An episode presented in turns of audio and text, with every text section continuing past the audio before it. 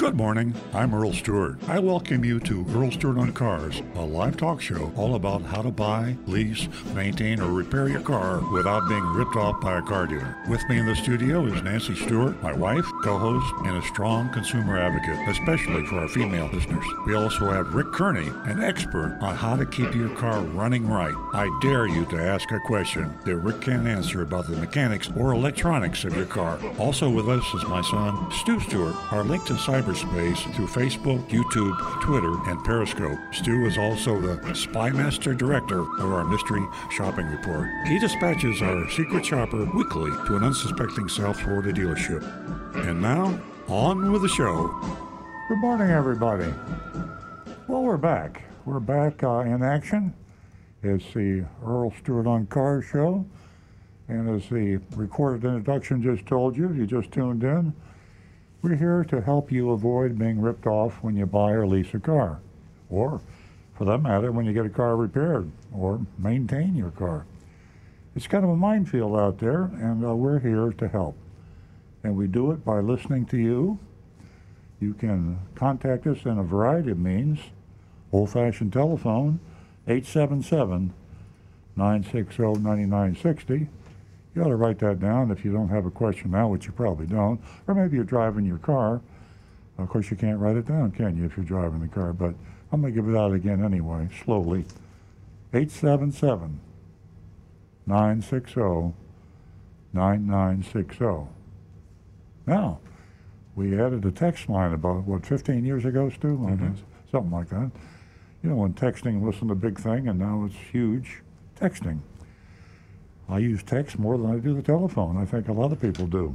And that text number is kind of cool because we keep a bat log and we can catch up or we can get ahead or we can use it to fill in. But we always get to the text. And that text number, 772 497 6530. 772 497 6530. So you tell us what's on your mind. Ask us questions, give us constructive or non-constructive criticism, your choice. We'd love to hear from you. That's a, what makes live radio. We're a live show, man. I tell you, it is exciting. My adrenaline is going. My, my, my blood pressure's up, my pulse is up, and I'm happy. Uh, we all feel that way in the team here. Rick Kearney, Stu Stewart, Nancy Stewart. We we love the show. I tell you that you can, you're going to be able to tell if you listen for a while that we do love what we do, and um, we got a lot of high tech ways to listen, depending on your view of life. Facebook, that's kind of an old fogies uh, game now. When it first came out, Facebook to me was like 21st century state of the art, but Instagram, we got YouTube, we got Twitter, we got Periscope, a variety of cyber ways to get into outer out to the world. We are worldwide. Uh, we're not just international. We actually had a caller from Bali. You know, Bali, hi, I'm calling. Who remembers Okay, it? hey, I'm going to interrupt you. Was that, uh, We have a caller? First-time caller. Oh, cool. And uh, her name is Margaret, and uh, she's calling from West Palm Beach. Good morning, Margaret. Welcome to Oh, the good show. Good morning, Nancy. Thank you so much. And first of all, Earl, I loved your Bali Ha'i. So um, I thought it was quite a way for all of us to wake up in the morning. Thank you.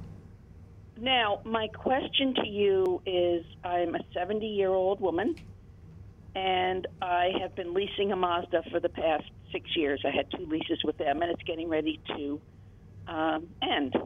And I Uh-huh. just thought, well, I have limited income, and for somebody who's in my position, um, buying a car and having to maintain it, someone told me was worse for me than leasing, where I don't have to worry about the maintenance and all that. Mhm. So um, I'm presently, I wanted to get a RAV4, but that's out of my league, unfortunately. I'm sorry to say. But I'm now looking at the Hyundai at um, on um, North Lake on Naples, Napleton's. Yes. And my question to you is I'm dealing with actually two dealerships who don't return calls. Oh boy.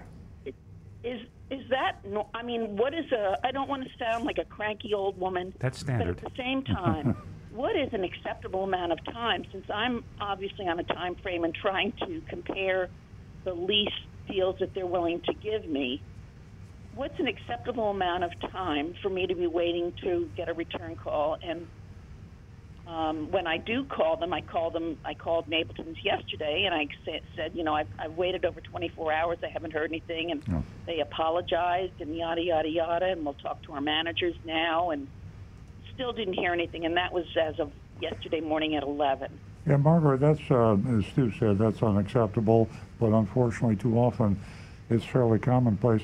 It, it's especially true today because the car business is better than it's ever been, and the profits are high. Uh, the salesmen are making a lot of commissions. The dealers are making a lot of money. The manufacturers are making money hand over fist. And, uh, you know, counterintuitively, this pandemic COVID situation has been a godsend to the auto industry. Uh, people are buying a lot of cars, and uh, new and used. So it, it, speaks to the character of the dealership you're, you're, uh, you're dealing with and the efficiency. And uh, sadly, it's uh, not very good. And even in the worst of times, sometimes it's not very good either.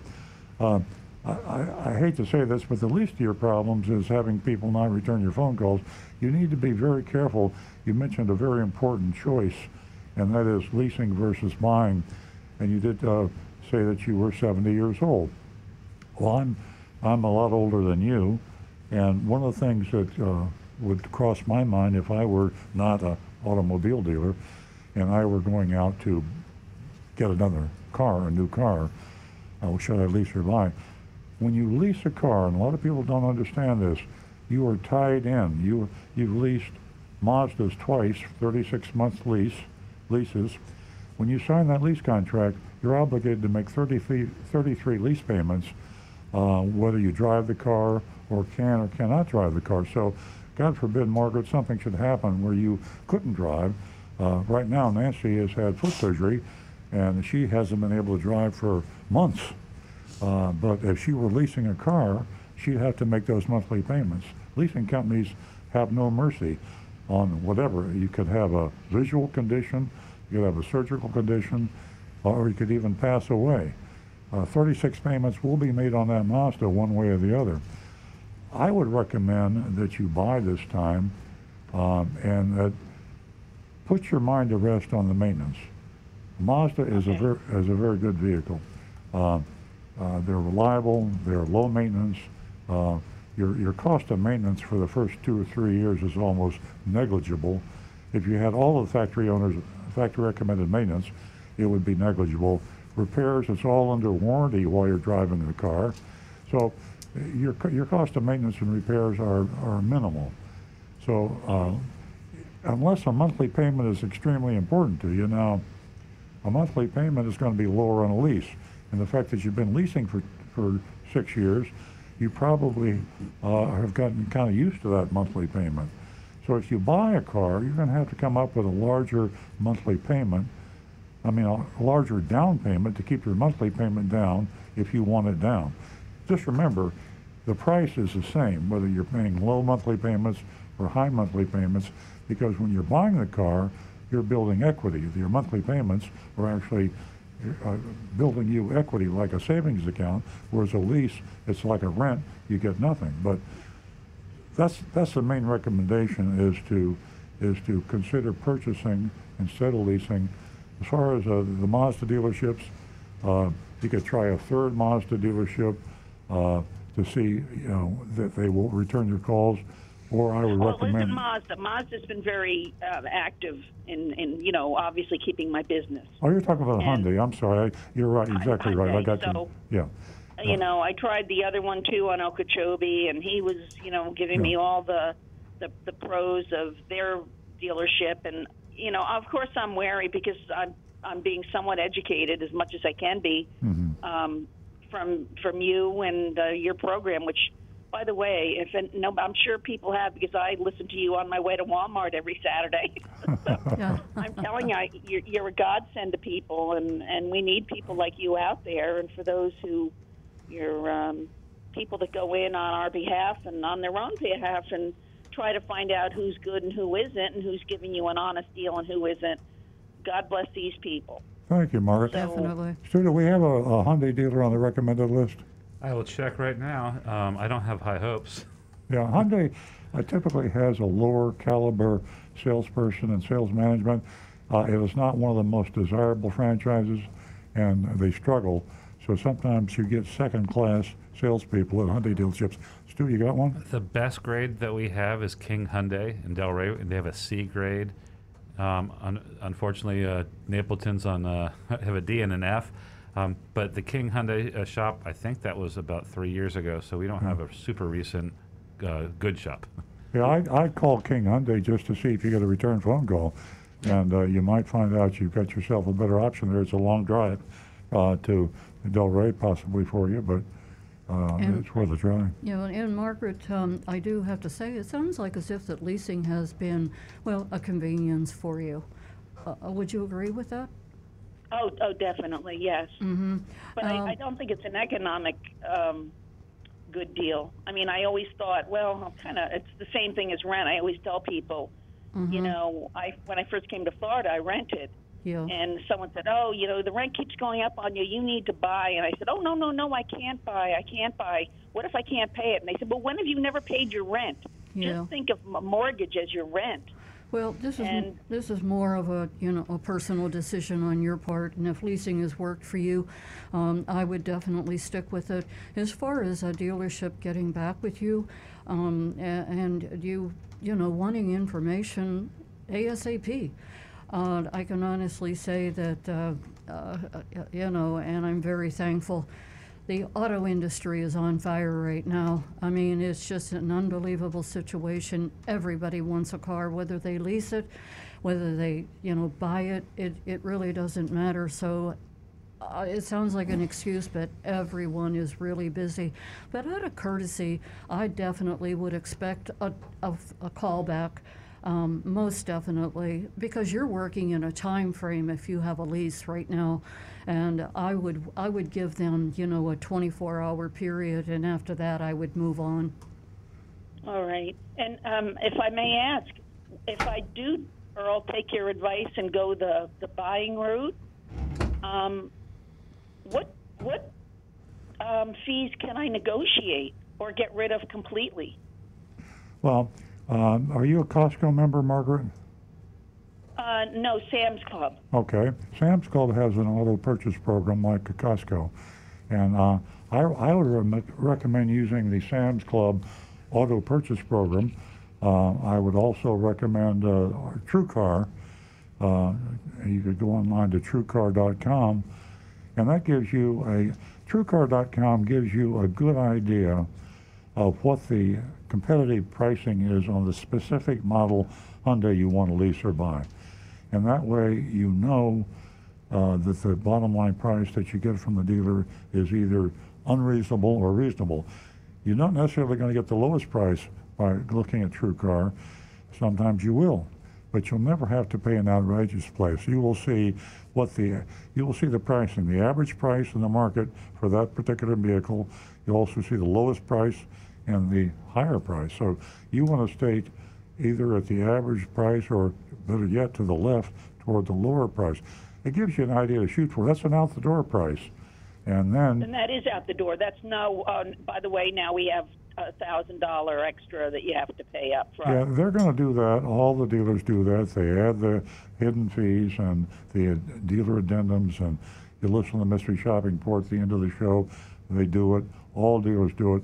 But what you have to keep saying over and over, you'll get tired of saying it, and they'll definitely get tired of you saying it, is I want an out the door price, the price that I will write you a check for, and you will take the check and let me drive the car home. That is an out the door price. And once you get the out the door price, you will have a good point of reference on TrueCar. And as I said, Sam's Club will also give you a good point of reference, and it'll be a, a better price than if you walked into the dealership and said, "Where do I sign?" Car dealers today, when you sell a car, I'm, I'm, saying selling, but the same applies to leasing. It's their profit. They will make on customer A $100 over their net cost or below, believe it or not. They sell cars today at unbelievably low prices.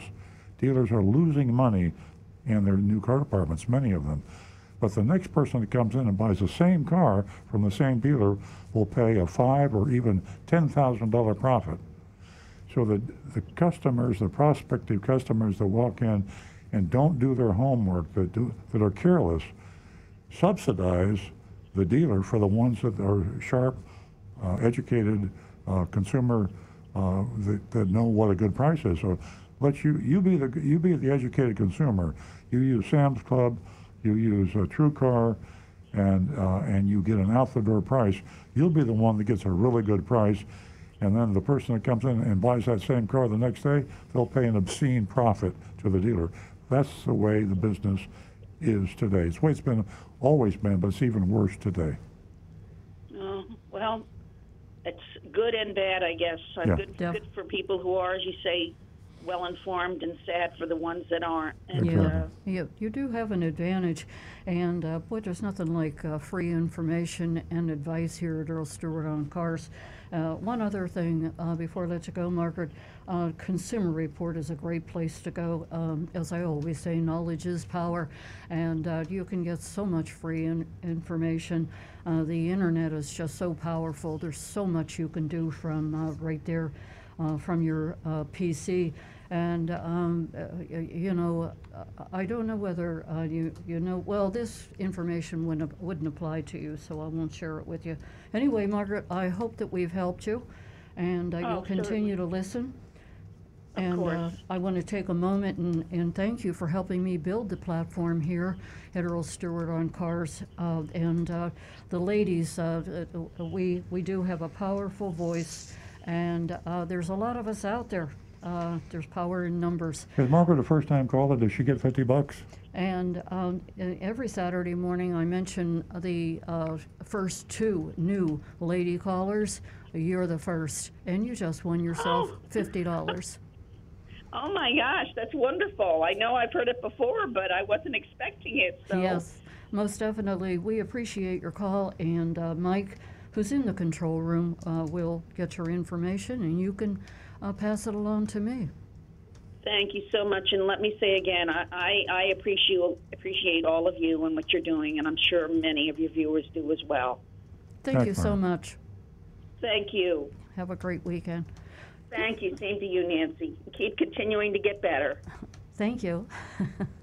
877 960 9960, or uh, you can text us at 772 497 6530. Don't forget www.youranonymousfeedback.com. Now back to the recovering car dealer. Well, let's get some uh, text or YouTube. Rick's got a YouTube over here. Ah, this first one is uh, from Ernesto Ortega. And he says, Good morning.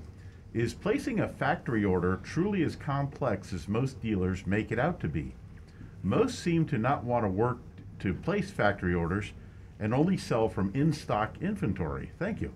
I can answer that. Okay. Doing a factory order is simple and easy and takes almost no time at all. But they don't get paid for several months, possibly. So Ah. it's a simple question of selling on the lot. They want a commission. They want to make money for the dealership. The sales manager, all the way up to the general manager, they don't want to do a special order. They don't even want to do a locate that takes a day or two because um, the moment you leave the dealership, the chances rise that you're going to buy from somebody else. And um, so that's why they, they dissuade you. They want you to buy now. Ah, The And that's if you're- all pressure. If you do order a car, be sure that you get a refundable deposit and you get a receipt. They will ask you for a deposit, and you have to, uh, uh, you should get a receipt, and then on, note on the receipt, does it say refundable or non-refundable? Yeah, make sure they write that down because I think you've told you taught me this in Florida. Um, if it doesn't say non-refundable, you give somebody a deposit, they can keep it, and it's so dumb because what did you get in return for your money? Nothing, but they can do it. Yep. And Negan one, Earl, what are manufacturers saying how long chip shortage is going to last? I work with industrial automation, robots for large snack food manufacture, and it's starting to affect industries. Uh, U.S. repair, long lead times. Uh, we had to slow down production as well. Who would have thought COVID would affect us a year later than when it first hit? News is talking only of car manufacturers, but other industries are being affected as well. Yeah, that's all true, and I, it, it varies from manufacturer to manufacturer. So uh, Hyundai might have a bigger problem than Honda, and Toyota might have a less of a problem than Ford. It affects each manufacturer differently, Yeah. and uh, it's a fact of life. I mean, it's uh, it caught everybody by surprise, and uh, people are purchasing, and uh, it'll be. My guess will within six weeks or eight weeks it'll be resolved, Yeah. and it'll be. It is starting to, to, to lighten up a little. Yeah. Does anybody else think snack robots robots are cool? Uh, what is this, Uh, Ed? it's, snack uh, robots. Large snack food manufacturer. It's robots that make the snack Makes- foods. oh, I okay. guess that's That's a snack robot. okay.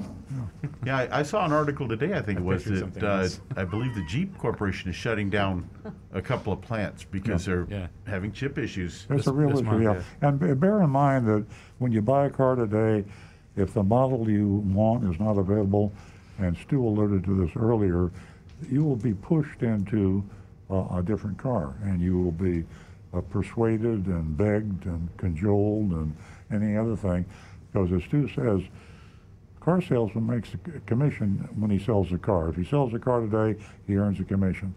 If he sells a car today, but it won't be delivered for two months, he's got to wait for that commission. He might not Yeah, be we- working there in two months. And we might be talking about a big commission. The, the, the average commission is something around $300, uh, but a, a- a salesperson can easily make $3,000 commission. So uh, you don't know what the commission is because you don't know the profit that was made on the car. That's the way the salesman is, is paid, based on the profitability to the dealership. So if, if you can buy a car today and the salesman will make uh, uh, $500, or he can wait two months for the $500, he's going to tell you that car over here is a better car and you shouldn't have to wait, and he will do a number on you to try to persuade you not to wait. So be careful uh, when you order a car. Uh, you're going to get a lot of I just, I just thought of a, a, br- a brilliant consumer tactic. You know what they do to get you to buy the car in stock instead of waiting? They'll do anything, right? They'll lower Mhm. the price. They'll strip it down.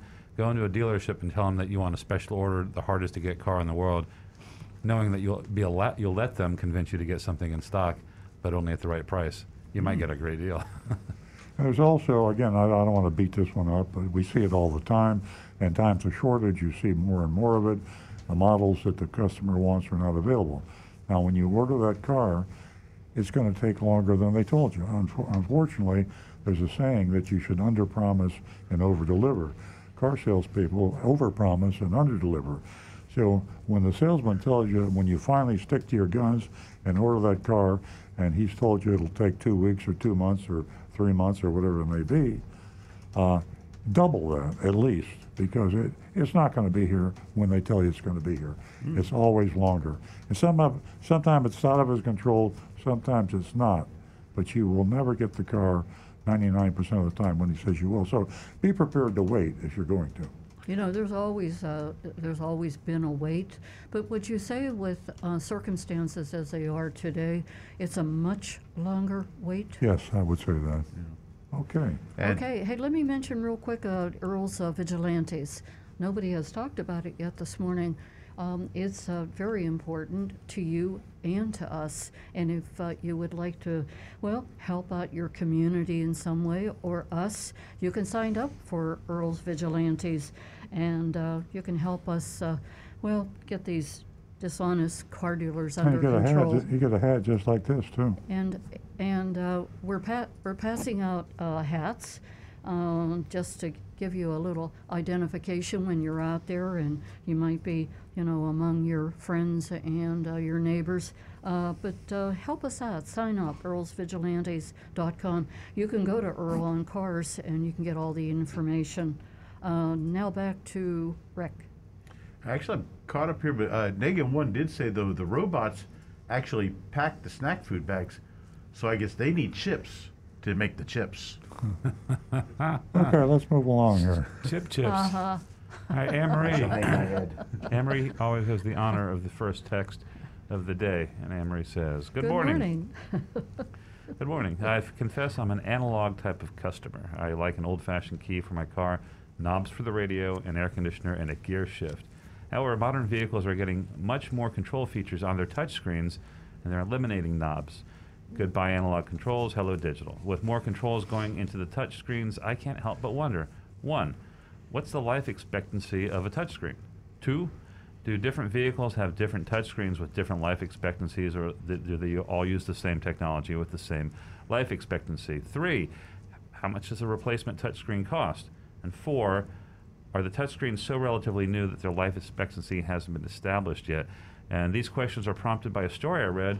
Uh, MotorTrend.com is reporting that Tesla is eliminating the gear shift and moving the shift mechanism to the touchscreens for the Tesla 2021 uh, uh, Model S and Model X. No screen, no go. Hence, the longevity of a touchscreen will become more important as more features are controlled by touchscreens. Not convinced this is a good idea? What's your viewpoint? Well, before I give uh, this to Rick, because he, he can do two hours on this, Right. I don't think anybody knows the answer. I got, I got a But, thought uh, too. But, but, uh, now, let me make this one. Of course, I, I need to say this, Anne Marie. It's another one of your fabulous questions. I don't know how you do it. Uh, here's what I think. I think that the touchscreen is a terrible idea. I think it's a quantum leap from what we had before with buttons and switches and things like that. But uh, voice recognition is the name of the game. We're there now. I mean, uh, think back when voice recognition first happened and the improvement with artificial intelligence and big data. Voice recognition will be able to understand people that even you can't It, understand. it's almost silly now that I know some cars have Amazon. I don't know if the, I mean Alexa. I don't know if it controls your controls in your car, but just to tell your car make it cooler makes a whole lot more sense than Yeah. fiddling with the controls. I use uh, voice recognition for all of my texting, and it is better than I am when I write. I mean, if I do a long text, voice recognition, it's much more accurate than what I do if I do it with my thumbs. Oh yeah, yeah. So, uh, uh, Rick, uh, give her the Well, answer real as far quick, as the reliability. This on one, it. is- I say everybody on Earth now has a smartphone, and how many times have you tried to do something you had to restart your phone? Yeah. That's annoying with a smartphone. Um, in a car that you can't put into drive or reverse, uh, Dangerous. That's very bad. absolutely dangerous. I am a huge techno geek. I, I love all the new technology. However, I agree with Anne Marie that certain things need to have a mechanical manual backup. That's Well, why we answer, still have. Answer a question. How much does it cost to replace a touchscreen? uh, Over a thousand. probably. that's a question that really doesn't have an accurate answer because You've never done it. it can be as simple as the small touchscreens in the Prius that were so six, you seven ever hundred replaced dollars. a touchscreen? Well, we've replaced radios with touchscreens. Yeah, but as far the question is the reliability of a touchscreen. I've And- never heard a customer complain to me Yeah, I, I think about a they're- touchscreen I failing. don't- I, think the question is, I mean, they seem to be pretty reliable, but I don't know how long they're reliable for. Yeah. I mean, what happens after Right. seven, eight years? and we've know, never had one fail, as far as I know. I, I don't know if that's uh, the case. I know there's been issues. I've had like like discolorations I've seen. That's the reason I asked Rick yeah. because Well, uh, actually, he's we never had do- one fail. We do have some fail. He oh, did- okay. Yeah, he didn't say The, that. Yeah. the touchscreens on our radios, which are the same technology, Okay. we have seen certain cars like uh, Camrys, I believe it was, where the majority of them, uh, one certain manufacturer, Fujitsu Ten, had a line of their radios Hmm. that the bottom third, after so many years, the touchscreen would begin to fail. Yeah. And you literally could not touch the buttons on the bottom third of the radio, and it would stop you from Is operating the half only the radio. instance that you can recall? Uh, for the most part, that is, Okay. except for such things as the uh, color activation or the, the, the being able to view the touchscreen Yeah. properly. The and bottom line is they're super reliable, and we've had virtually no problem. right now they're very reliable. Yeah. As for a lifespan, we don't know. There's I, I have never heard anything yet that says there's an actual lifespan. I, I got a question about those. I noticed that when you're using the touchscreen in your car, it feels different than the touchscreen on your phone. Touchscreen on your phone feels it's that capacitive thing. You don't have to give it any pressure. I noticed that in a lot of t- uh, cars, there's a little. You have to give it a slight push. Are those designed to be, in your knowledge, like a little bit more robust? Is that why they're like? Because I know that my touchscreen Yes, on my because- phone, on the wonderful Apple iPhone, periodically requires me to restart my phone. Sometimes that happens. Yep. It doesn't happen to me in the car. Is it just more of like a heavier use type of screen, or Well, the, the nice part about the touchscreen in your car is every time you shut it off and sh- turn it back on, it's Reboots. restarting. Yeah. And it's rebooting the whole system. Before we get Yeah. into incredible You know- detail here, I think we've answered Anne Marie's question. I think Yep. so. Yeah, okay. Anne Marie, you're a breath of fresh air. We uh, definitely enjoy hearing from you. Give us a call toll free at 877 960 9960, or you can text us at 772 497 6530. Uh, Back to touch screens, I- I'm going to tell you, you know, they have their place. And as far as dictating into the telephone, um, I think that uh, for the older folks, I'm going to say the baby boomers, it really is uh, definitely an advantage because uh, if you think about your hands and how much you use them, some of us, like myself, uh, arthritis, and it's tough to get, you know, uh, the text across when you want to. So uh, just taking and dictating is much quicker. Anyway, um, folks, uh, we're wide open for questions, uh, all the free advice in the world, and we're here to answer your questions. Right now, we're going to go back to the phones, and uh, we're going to go to New Jersey, where we're going to be talking to Steve. Welcome back, Steve. Hi, thank you very much for taking my call. I appreciate it. Thank you. The uh, the reason I'm calling this morning is I just wanted to say uh, thank you to uh, all of you on the program. Um, I'm probably pretty typical of a lot of your listeners. Uh, I'm retired, but like to still stay active. But as as I think we all get older, sometimes uh, things aren't as easy as they used to be. hmm and uh, I had hesitated for a long time in buying a new car. Um, you know, basically on a pension when I want to try to control expenses as much as possible. But listening to your program, it really convinced me that I needed to look at it uh, more from a safety aspect and, and to help with my driving. And um, I don't think I ever would have done that uh, without really listening to uh, what you guys had to say. And I just want to say a few things just for all the listeners if they're thinking about, you know, why why might I need to or want to buy a new car to help? I'll just say some of the features on my car that I never had before that I, I really really rely on now. Um, one of the things I have is uh, um, 360 uh, cameras on my car, which really helps me when I'm driving uh, into my garage in a tight space and other places like that. Yeah. Um, the other thing is, uh, I recently now with these large trucks and large SUVs, I, I found myself in, in store parking lots trying to back out of my my spot, and on either side I couldn't see any traffic coming. Yeah. And with with my car now in reverse, it has a 160, 180 degree camera. Yeah. It can see objects. It can beep if they're coming. It can stop if I don't stop. I didn't have those aids before. It was a real problem. Yeah. That's Um, amazing. I'm. The uh, other things I like, I, I go on long distance drives with, uh, and I, I always had cruise control, but this car has smart cruise control, so it can keep a safe distance when somebody jumps into my lane. yeah. And the other thing is, um, this car has dramatically improved uh, safety technology for whiplash whip mitigation, and and yes, it made tremendous improvements on reducing traffic fatalities. Yeah. But whiplash is is one is like probably the biggest injury or the most prevalent injury that people get in, Sure. in car Yeah. accidents these days, and it can be really bad. Definitely. Steve, let me ask you a question. What, what, what year did you have that you traded in? What, because uh, you sound typical of the person that is just amazed with the incredible uh, safety features. Uh, how old was the car you traded in? Well, that's interesting too, because I usually keep my cars anywhere from 15, believe it or not, to 20 years. Wow. The, the car I traded in was a 2011 Subaru Outback, Uh huh. which which was a pretty safe car for its time. But even with that said, it didn't have any of the things I just mentioned. Yeah.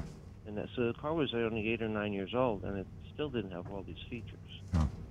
Yeah, it's uh, And, and it, it's it's very it's very it's very gratifying to have you do that because there are a lot of people that keep their cars and take good care of their cars and they're proud of it, and the cars are re- amazing and reliable.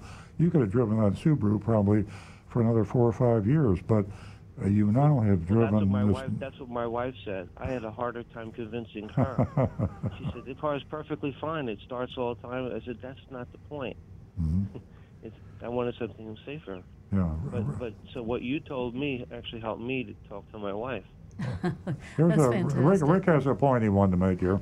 I beg to differ with you. That Subaru probably would have lasted another 14 to 15 years or more. I think you're right. my neighbor my neighbor has it. I sold it to them and they're happy with it. But that's them. I wanted something safer.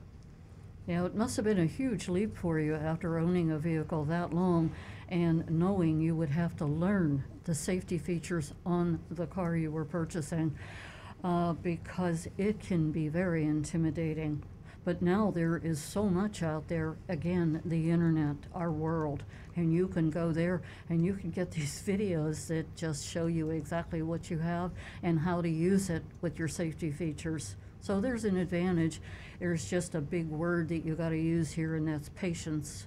So congratulations. The cool thing about it, Steve, is you're you're you're retired. You're an older guy like I am, and uh, I'm not. Uh, I'm probably more tech savvy than the average old guy, but I can tell from your experience that uh, these new safety features are intuitive and they are uh, they're automatic. You don't have to be a high tech genius.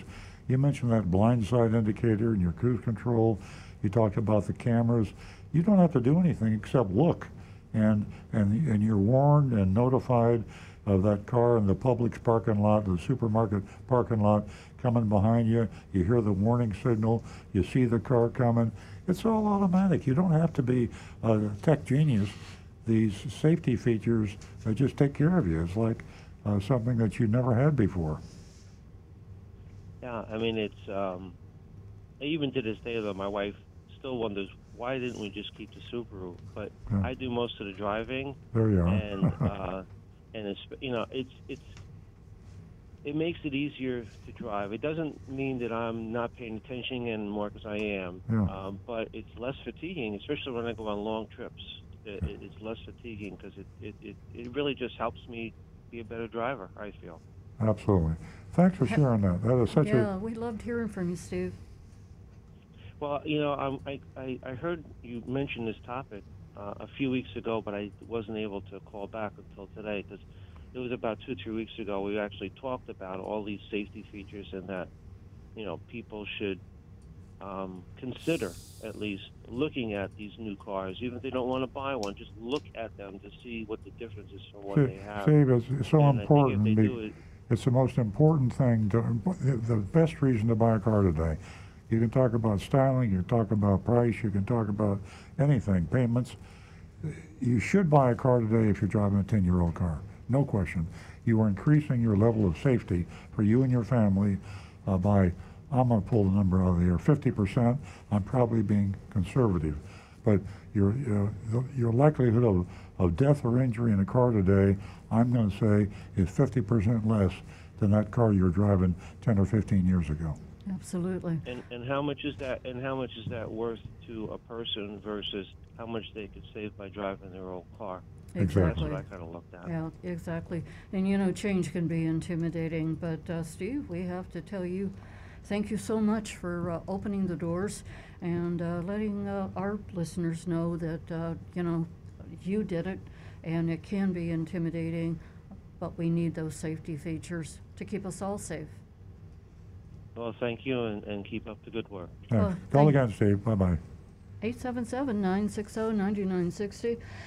Or you can text us at 772 497 6530. Take advantage of youranonymousfeedback.com. Uh, it'll take you a long way. You can express yourself. Now back to Stu. Let's look at some anonymous feedback.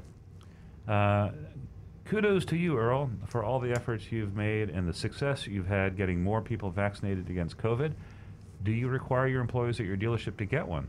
This is becoming common, and some colleges are now requiring a shot to come onto campus.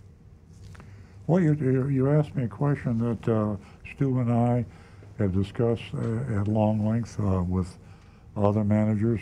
Uh, we haven't come to a final decision on requiring uh, our people. Of course, right now, a, a number of our people in the dealership aren't qualified for the uh, vaccination because of age and health.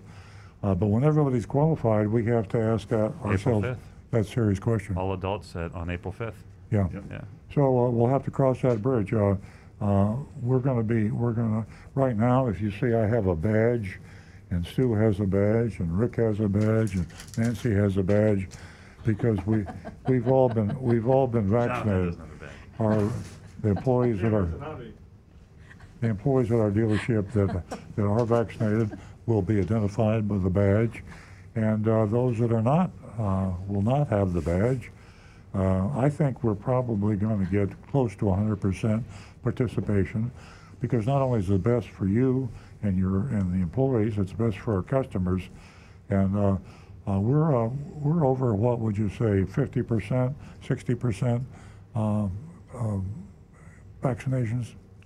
Of the people eligible? Yeah. Oh, easily, yeah. Yeah. I think more than that. Um, But uh, it opens up uh, next week to, oh, on Monday to 40-year-olds, Yeah. and, and we got a lot of those.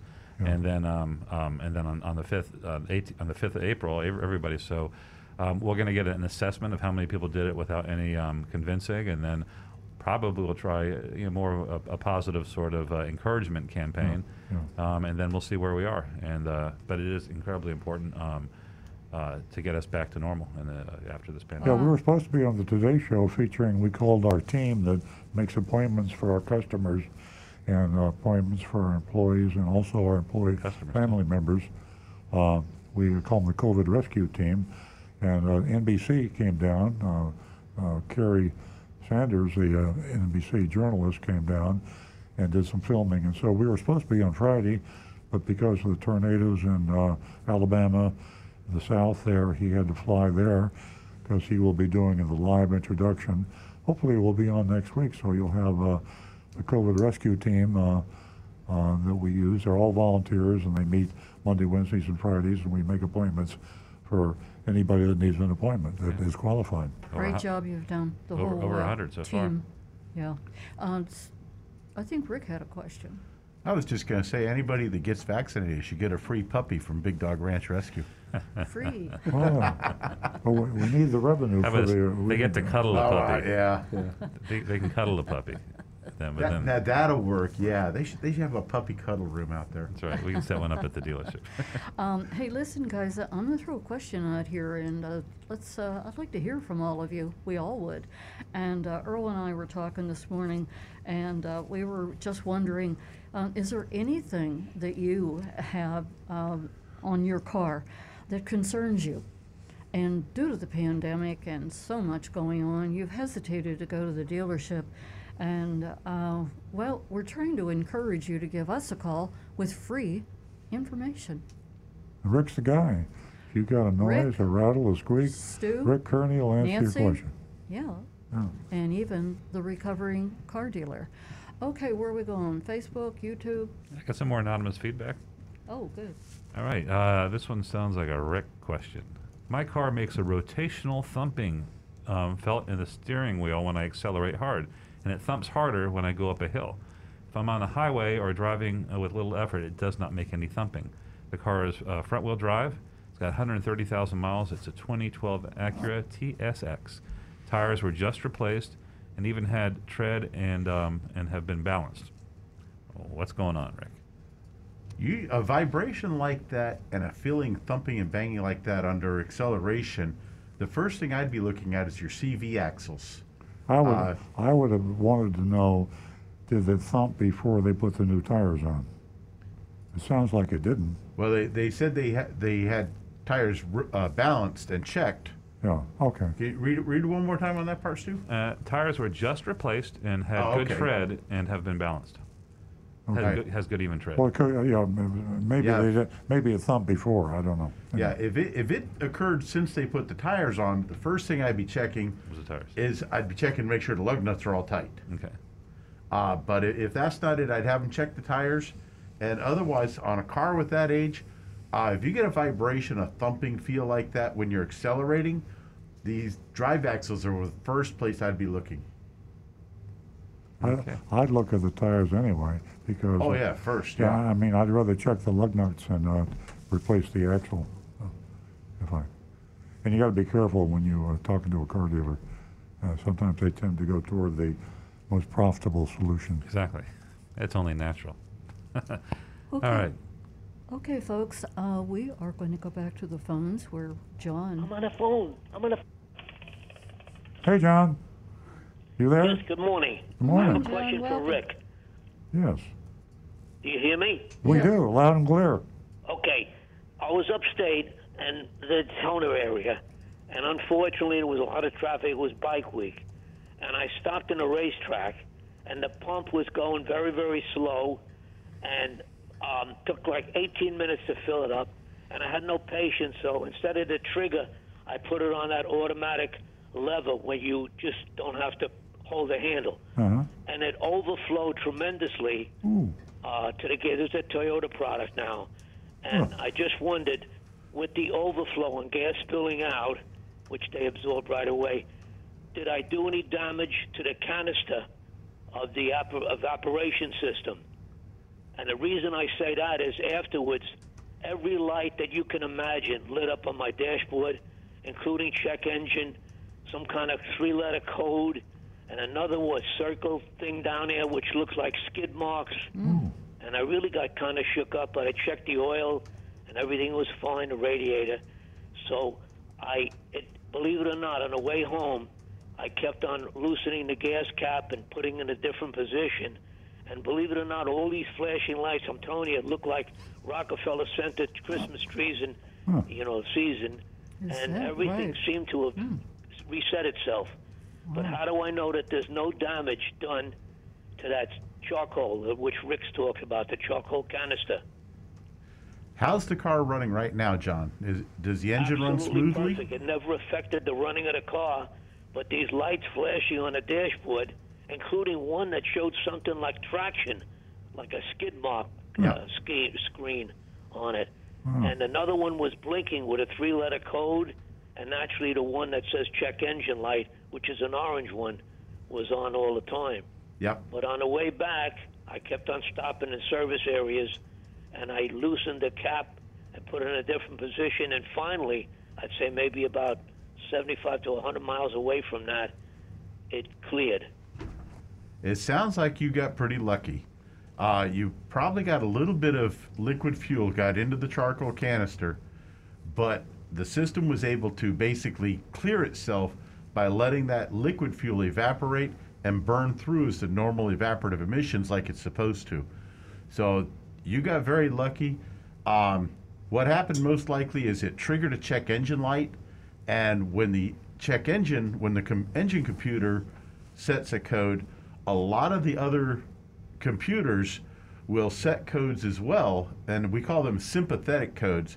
And all it's really doing is all those systems are saving the data, the freeze frame data, on what they were seeing at that moment, so that if there was a malfunction, the technician will have more information to help him solve what's going on. So it's it's going to be normal for a lot of the systems to all trigger at the same time, but it's not a serious issue at this point. And if the lights have gone out and the car's running normal, then you're going to be just fine. And all those codes will eventually erase themselves from the memories. Well, I thank you for that because I really, being away from home, I, I got pretty shook up at the time. but Sounds I knew like enough it. about mechanics that the car was running fine, the engine was good, there was no missing, and the uh, oil and radiator fluid was fine. Yeah. But the second thing I want to mention too, it's it's at the uh, Volkswagen dealers now. Volkswagen, I think, believe it or not, they're the number two car maker. I think they're going to wind up back to number one again, and I'll tell you what's going to do it for them. Right now, the new model is out. It's called an ID4. Last year they had an ID3 total electric car. It was in Europe only, and last year they sold 230,000 units of it. Again, it was in Europe. But this ID4 is a base $40,000 car, $7,500 government rebate. Volkswagen is spending 800 million at their factory in Chattanooga, Tennessee, and what their technology is called toolbox technology.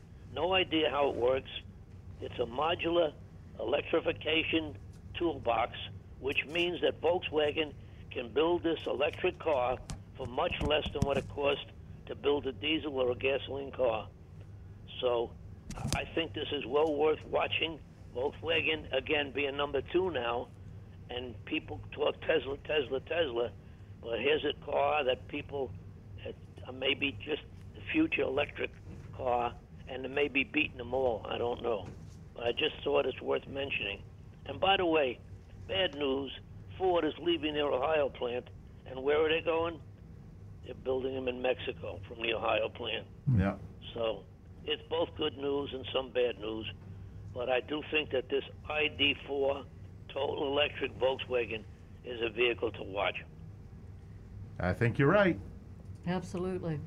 Boy, that was Well- that, that was real uh, a real experience for you, uh, John. Oh my God, it shook me up because It I sounds mean, like I've it. always been a Toyota product uh, buyer, and I first time anything like that happened, but it was totally my fault.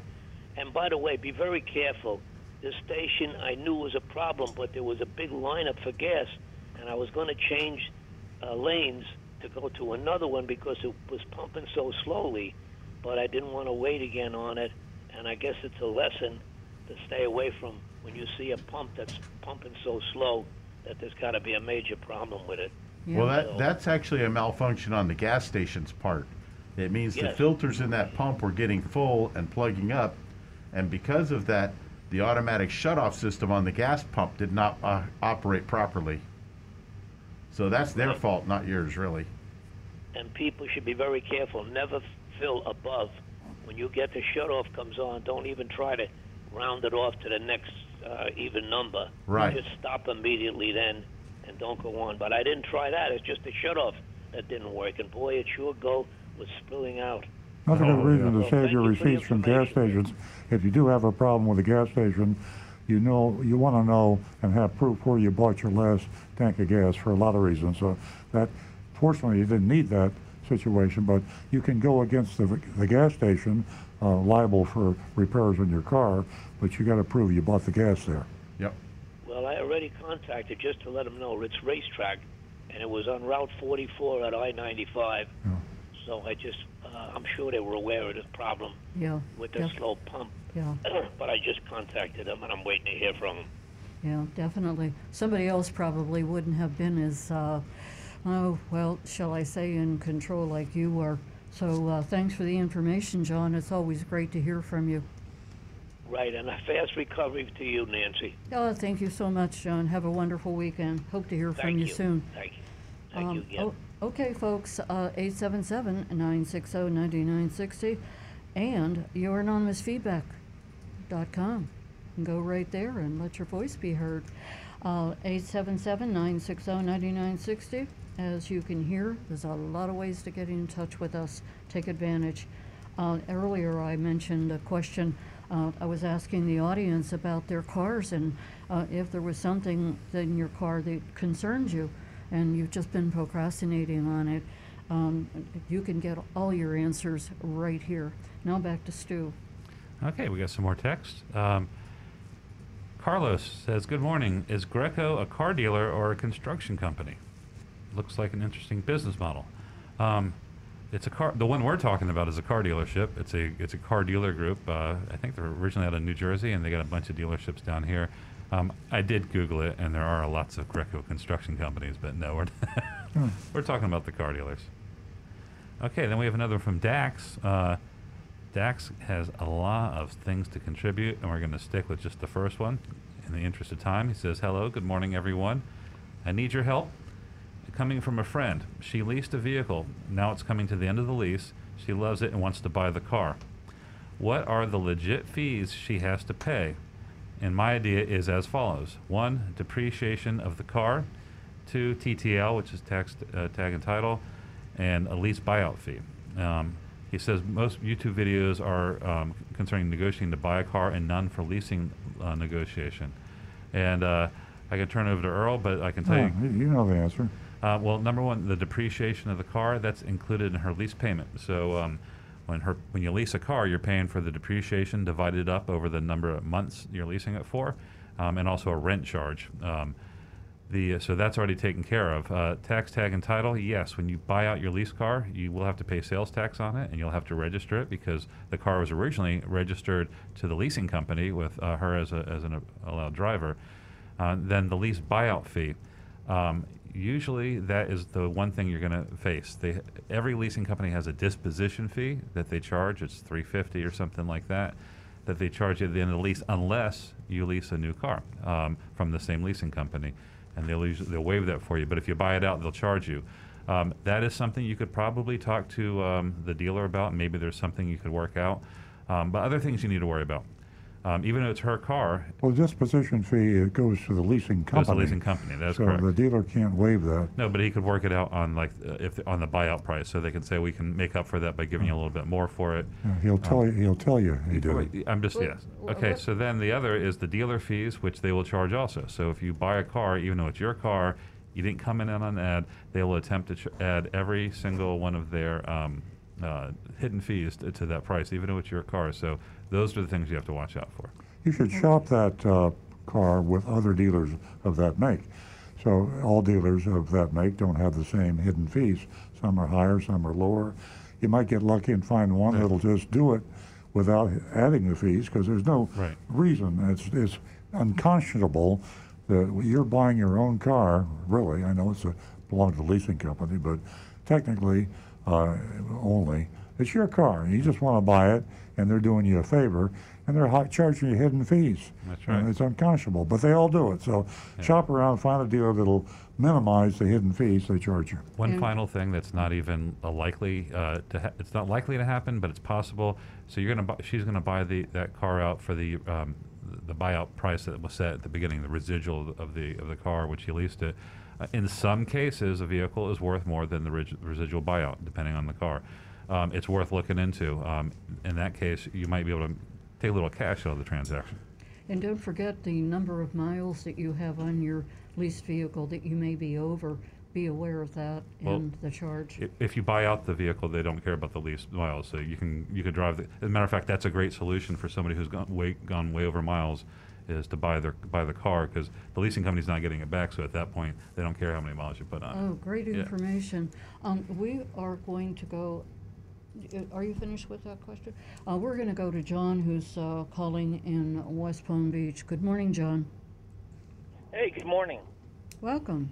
I I have a simple question, uh, but and the uh, that maybe others might have a question about. I have a 2002 uh, Avalon, and it's got the little overdrive button on the stick shift. Uh, sorry about that.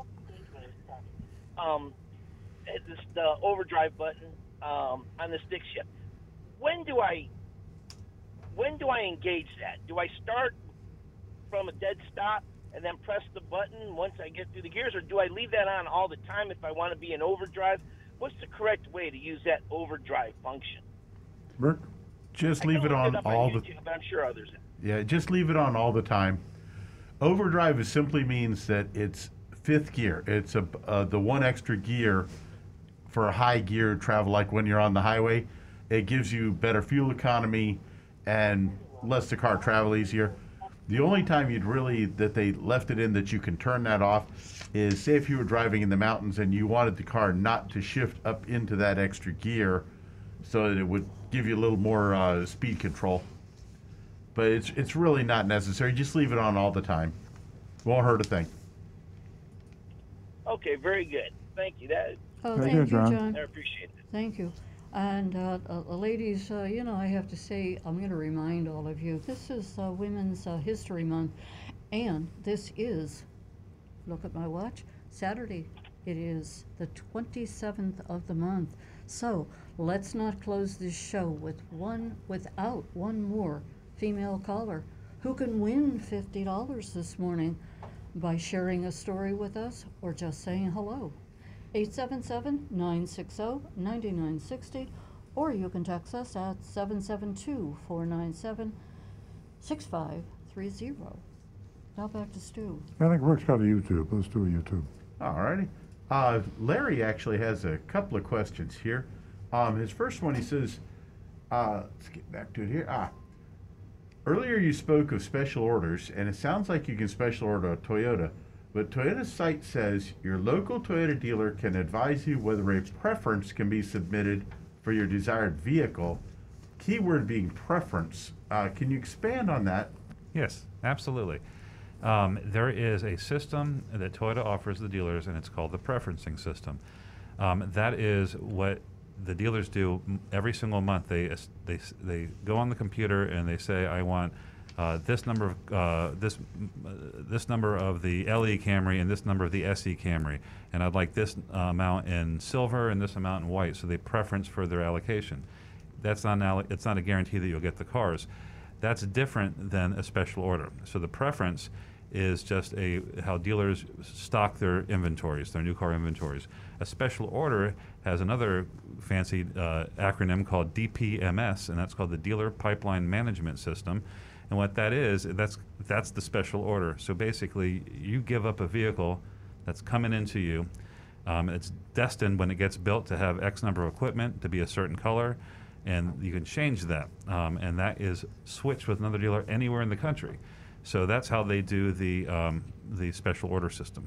Uh, that's actually DPMS. So there's a difference between that and preferencing. Yeah. And his next question, if you're buying out a car, are you required to use a dealer? Can't you just deal with the leasing company? No, they force you to go to the dealer to buy your own car, and I'm assuming they're talking about uh, lease. Lease, uh, yes. yep. And the next one I have here from Donovan, it came out yesterday in a company meeting that Elon Musk said Tesla is on track to build 1 million cars this year. They built 500,000 last year and they sell every single one of them. It seems adoptions of EVs is starting to take off. 1 million from a brand the size of Tesla is a lot of cars. Earl, what do you think the car market will look like in the next 24 to 36 months? Do you think the brands could be on the way out, or any brands are, could be on the way up because they're not moving to change fast enough with the times? Oh, you've already predicted this. Yeah, well, I don't think it's, anything's going to happen in the next 24 to 36 months. I, I think that this is going to happen over the next 10 to 20 years. And uh, i- it's going to be, um, everybody's going all out to be all electric. And uh, I don't know of a manufacturer anywhere that hasn't made the, at least the verbal commitment. Some of them are ahead of others. And of course, Tesla's ahead of everybody. But uh, everything's going to be stable and normal for probably a good five years, and you'll start to see the fallouts after five years, would be my prediction. And actually, a little caught up right now, except uh, Kyle in Pennsylvania was asking about the idea of changing transmission fluid in his car. Uh, lifetime fluid is what each of the manufacturers have. And his particular case, because he drives huge amounts of miles, he was wondering whether that's considered heavy use. And truthfully, for the most part, manufacturers define heavy use as when you're towing something, something is putting an extra strain on the transmission that might require changing that fluid. But otherwise, even for high mileage vehicles, the normal factory fluid, you're safe just to leave it be. And he says he actually travels 60 to 70,000 miles a year and can put four to 500,000 miles on a car before he gets a new one. Oh man. But you're still pretty safe even with that. Transmissions are incredibly reliable anymore. Let me, let me tag on that uh, as a tip for everybody listening. The service on cars is very important to the car dealers. Um, believe it or not, they're not making a whole lot of money selling cars. I know uh, you think they are, but they're making money, but they're not. They're making more money servicing cars. Uh, AutoNation is the largest retailer of cars in the world, and 15% of AutoNation's sales are service parts, body shop. You know, we call it the back end. In other words, 15%, one five percent of AutoNation's uh, revenue and sales is not from cars. Okay, that's a small amount of their sales. But guess what percent of the profit AutoNation gets from the service? 70%. Now, car dealers are caught between a rock and a hard place. The manufacturers are building the cars better than ever. They're highly reliable, low maintenance, uh, very little repairs. A new vehicle today can last three, 400, 500,000 miles. It can last 10 or 15 years. And the maintenance is, is minimal. I mean, I'm talking in the first three years, a, a few hundred dollars maybe. Yet somehow car dealers need to continue that profit stream. So Rick is talking about transmission flush and transmi- uh, transmission change, the fluid, and he said, don't do it. But they're going to tell you to do it. They're also going to tell you to flush the, the transmission, and they're going to try to sell you all sorts of stuff. So uh, it's interesting being a car dealer today. The profits are being driven down on car sales because consumers are getting more sophisticated and they're doing their homework and they're listening to this show and they're getting good deals on cars. If everybody got a good deal on a car, the car dealers would lose money big time in the new car department. And they're not able to make it legitimately in the service department. So when you go into a car dealership, they're going to try to get you in the service department and they're going to try to get you in the sales department. The educated consumer is going to win, and the one that's not is going to pay the piper and the price to keep that car dealer in business. It's a desperate situation, folks. So please, please be careful when you get your car serviced. Next anonymous feedback. Okay, well, we're going to stick to text right now. Yeah. Uh, John's call reminded me, there's no name on this, John's call reminded me of advice I have to give. The gas pump goes much slower when two cars are pumping at the same time on both sides of the pump. If you can help it, pull up to a pump that has no cars using it. You'll fill up your tank a lot faster. Oh, great tip. I didn't know that. Makes sense, though, doesn't it? Yeah. Uh, the next one. When cars are in shortage, it's called price gouging when the dealer tries to rip you off. Well, price gouging is the legal term for price gouging is it's a necessity. In other words, gasoline is a necessity, uh, uh, medicine is a necessity. Uh, I, you could say during hurricane season, uh, duct tape and ladders and and water are necessities. So cars aren't necessities. I, I'm very critical of car dealers, but I don't go so far. I, if I use the word price gouging for car dealers, even though I probably have said it, I shouldn't say it. Uh, it's called supply and demand. It's called educated consumers and uneducated consumers. Uh, car dealers will charge the highest price they can get, but you don't need to buy the car. I mean, at least you don't need to buy it from that dealer. Go somewhere else. And that's what the competitive marketplace is all about freedom of choice. So you should shop around, find the deal that'll treat you right and give you the lowest price.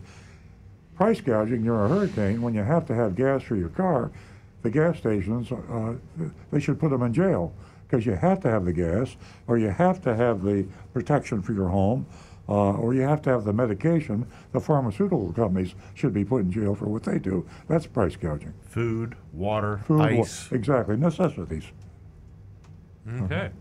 The next one. Um, a few months ago, you were simultaneously praising the Costco auto program and warning about it. You explained that the program is actually run by a third party company. Costco is so good at everything, why can't they administer it themselves? Well, I tell you, that is the greatest question. It's, a, it's something uh, Stu and I have fought. We've actually met with the uh, executives of this third-party company. What are they? Alliance? What's the name of the third-party company? I think it's Alliance. Yeah, Or, yeah they're, they're a third-party company. They're owned by Costco, or they're contracted by Costco. They're not owned by Costco. And Costco, of all the good things they do, I can only say two things negative about them. The nitrogen they put in their tires, even though it's free, in, their, in their service department, and their outside, they're outsourcing their auto buying program. Now, with that said, they do have good rules, and it is the best game in town, but nothing's perfect. I wish Costco would either take over the whole, either fire Alliance and start their own uh, member buying program, or or or take control of Alliance so they could enforce the rules. The problem is, with the Costco auto buying program, when you go into a car dealership, the car dealerships are so crooked that they will lie to you about the Costco auto buying program. They'll tell you that uh, they're giving you the Costco price, and they're not. Now, with that said, you can go to Costco and report them, and they will eventually get to the dealer to straighten out. But why should the burden be put on you? Let Costco administer their own auto buying program. And they're making money on it because I guarantee you, Alliance is paying Costco. Yeah. And uh, why shouldn't they get involved? So I love Costco and I love the Costco auto buying program, but they're not perfect, and that's the reason I criticize them. They manage their hot hot dog sales. Yeah, Yeah, hot best hot dogs and the chickens. Four dollar and nine. How can anyone be starving Yeah. in the United States when you can buy a chicken at Costco for four dollars and ninety nine cents, and it feeds two people, or three people. Mm-hmm. Lots of protein. You and, could live and off delicious. chicken. you could live off chicken, and never there would be no starvation, hunger in this country. You should if call you were it- cut. Okay, uh, we Call- Nancy's are- cutting you off. Uh, we are going to go enough. to, uh, there's a lot of people that are really hungry. Anyway, uh, maybe they should just pass them out free. Let's go to Warren. He's in Pompano Beach and he is a regular caller. Good morning, Warren. Good morning, guys. Hey, I got a question for you, and Earl, sort of about the leasing. Going back to that, uh, first of all, I just want to say one thing. Uh, I was thinking about buying my daughter's car off a lease because she hasn't used it. But up in New Jersey, you just pay go directly to the bank or the leasing company. You don't have to go through the dealer. Because I inquired about it, they said, you know, you want the car, just send a check, and obviously tax and tag and all that kind of stuff. Oh, I didn't know that. But you don't have to go through the dealer at all. I mean, I think it's Florida law doesn't allow dealers, uh, manufacturers to sell. Well, I thought New Jersey law does too, I, but it must be another quirk of the law. But that's great information. Thank you, Juan. Yeah, yeah. You just you just call them up, and they told me the price of the car, and they you know they said if you want finance, or whatever. It's a couple of months away, so I was thinking about it. And they said, you know, send us a check, and obviously we'll add you know tax and you know whatever whatever's on it, and that's the end of it.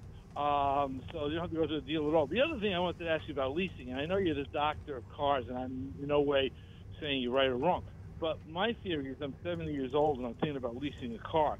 And my theory is about leasing, and I could be wrong, tell me, is that you can lease two cars to the price of one car over six to seven years. Now, obviously, after seven years, you're going to be ahead of the game. But do I really care if I'm 77 years old? Going to really matter to me that much? I'm just curious what your answer. Well, no, I understand. And listen, uh, the the advantage to leasing is the low monthly payment, and uh, you look at leasing when you compare it to buying only if you're looking at a long-term situation. I'm 80 years old. I'm not looking at the long term as much as I used to. Uh, but if I was a younger person and I was buying cars, I said, look, I'll probably buy 15 cars over my lifetime, and I'm going to start out. I'm going to buy the car. When you buy the car, Juan, you are building equity in the car, and you are the owner of the car. So after three or four years driving a car, you build enough equity so you can trade that car in on another car and be, get a big down payment and have yourself a lower monthly payment. When you lease a car, you're pretty much trapped. You lease a car, then you lease the next car, and you lease the next car.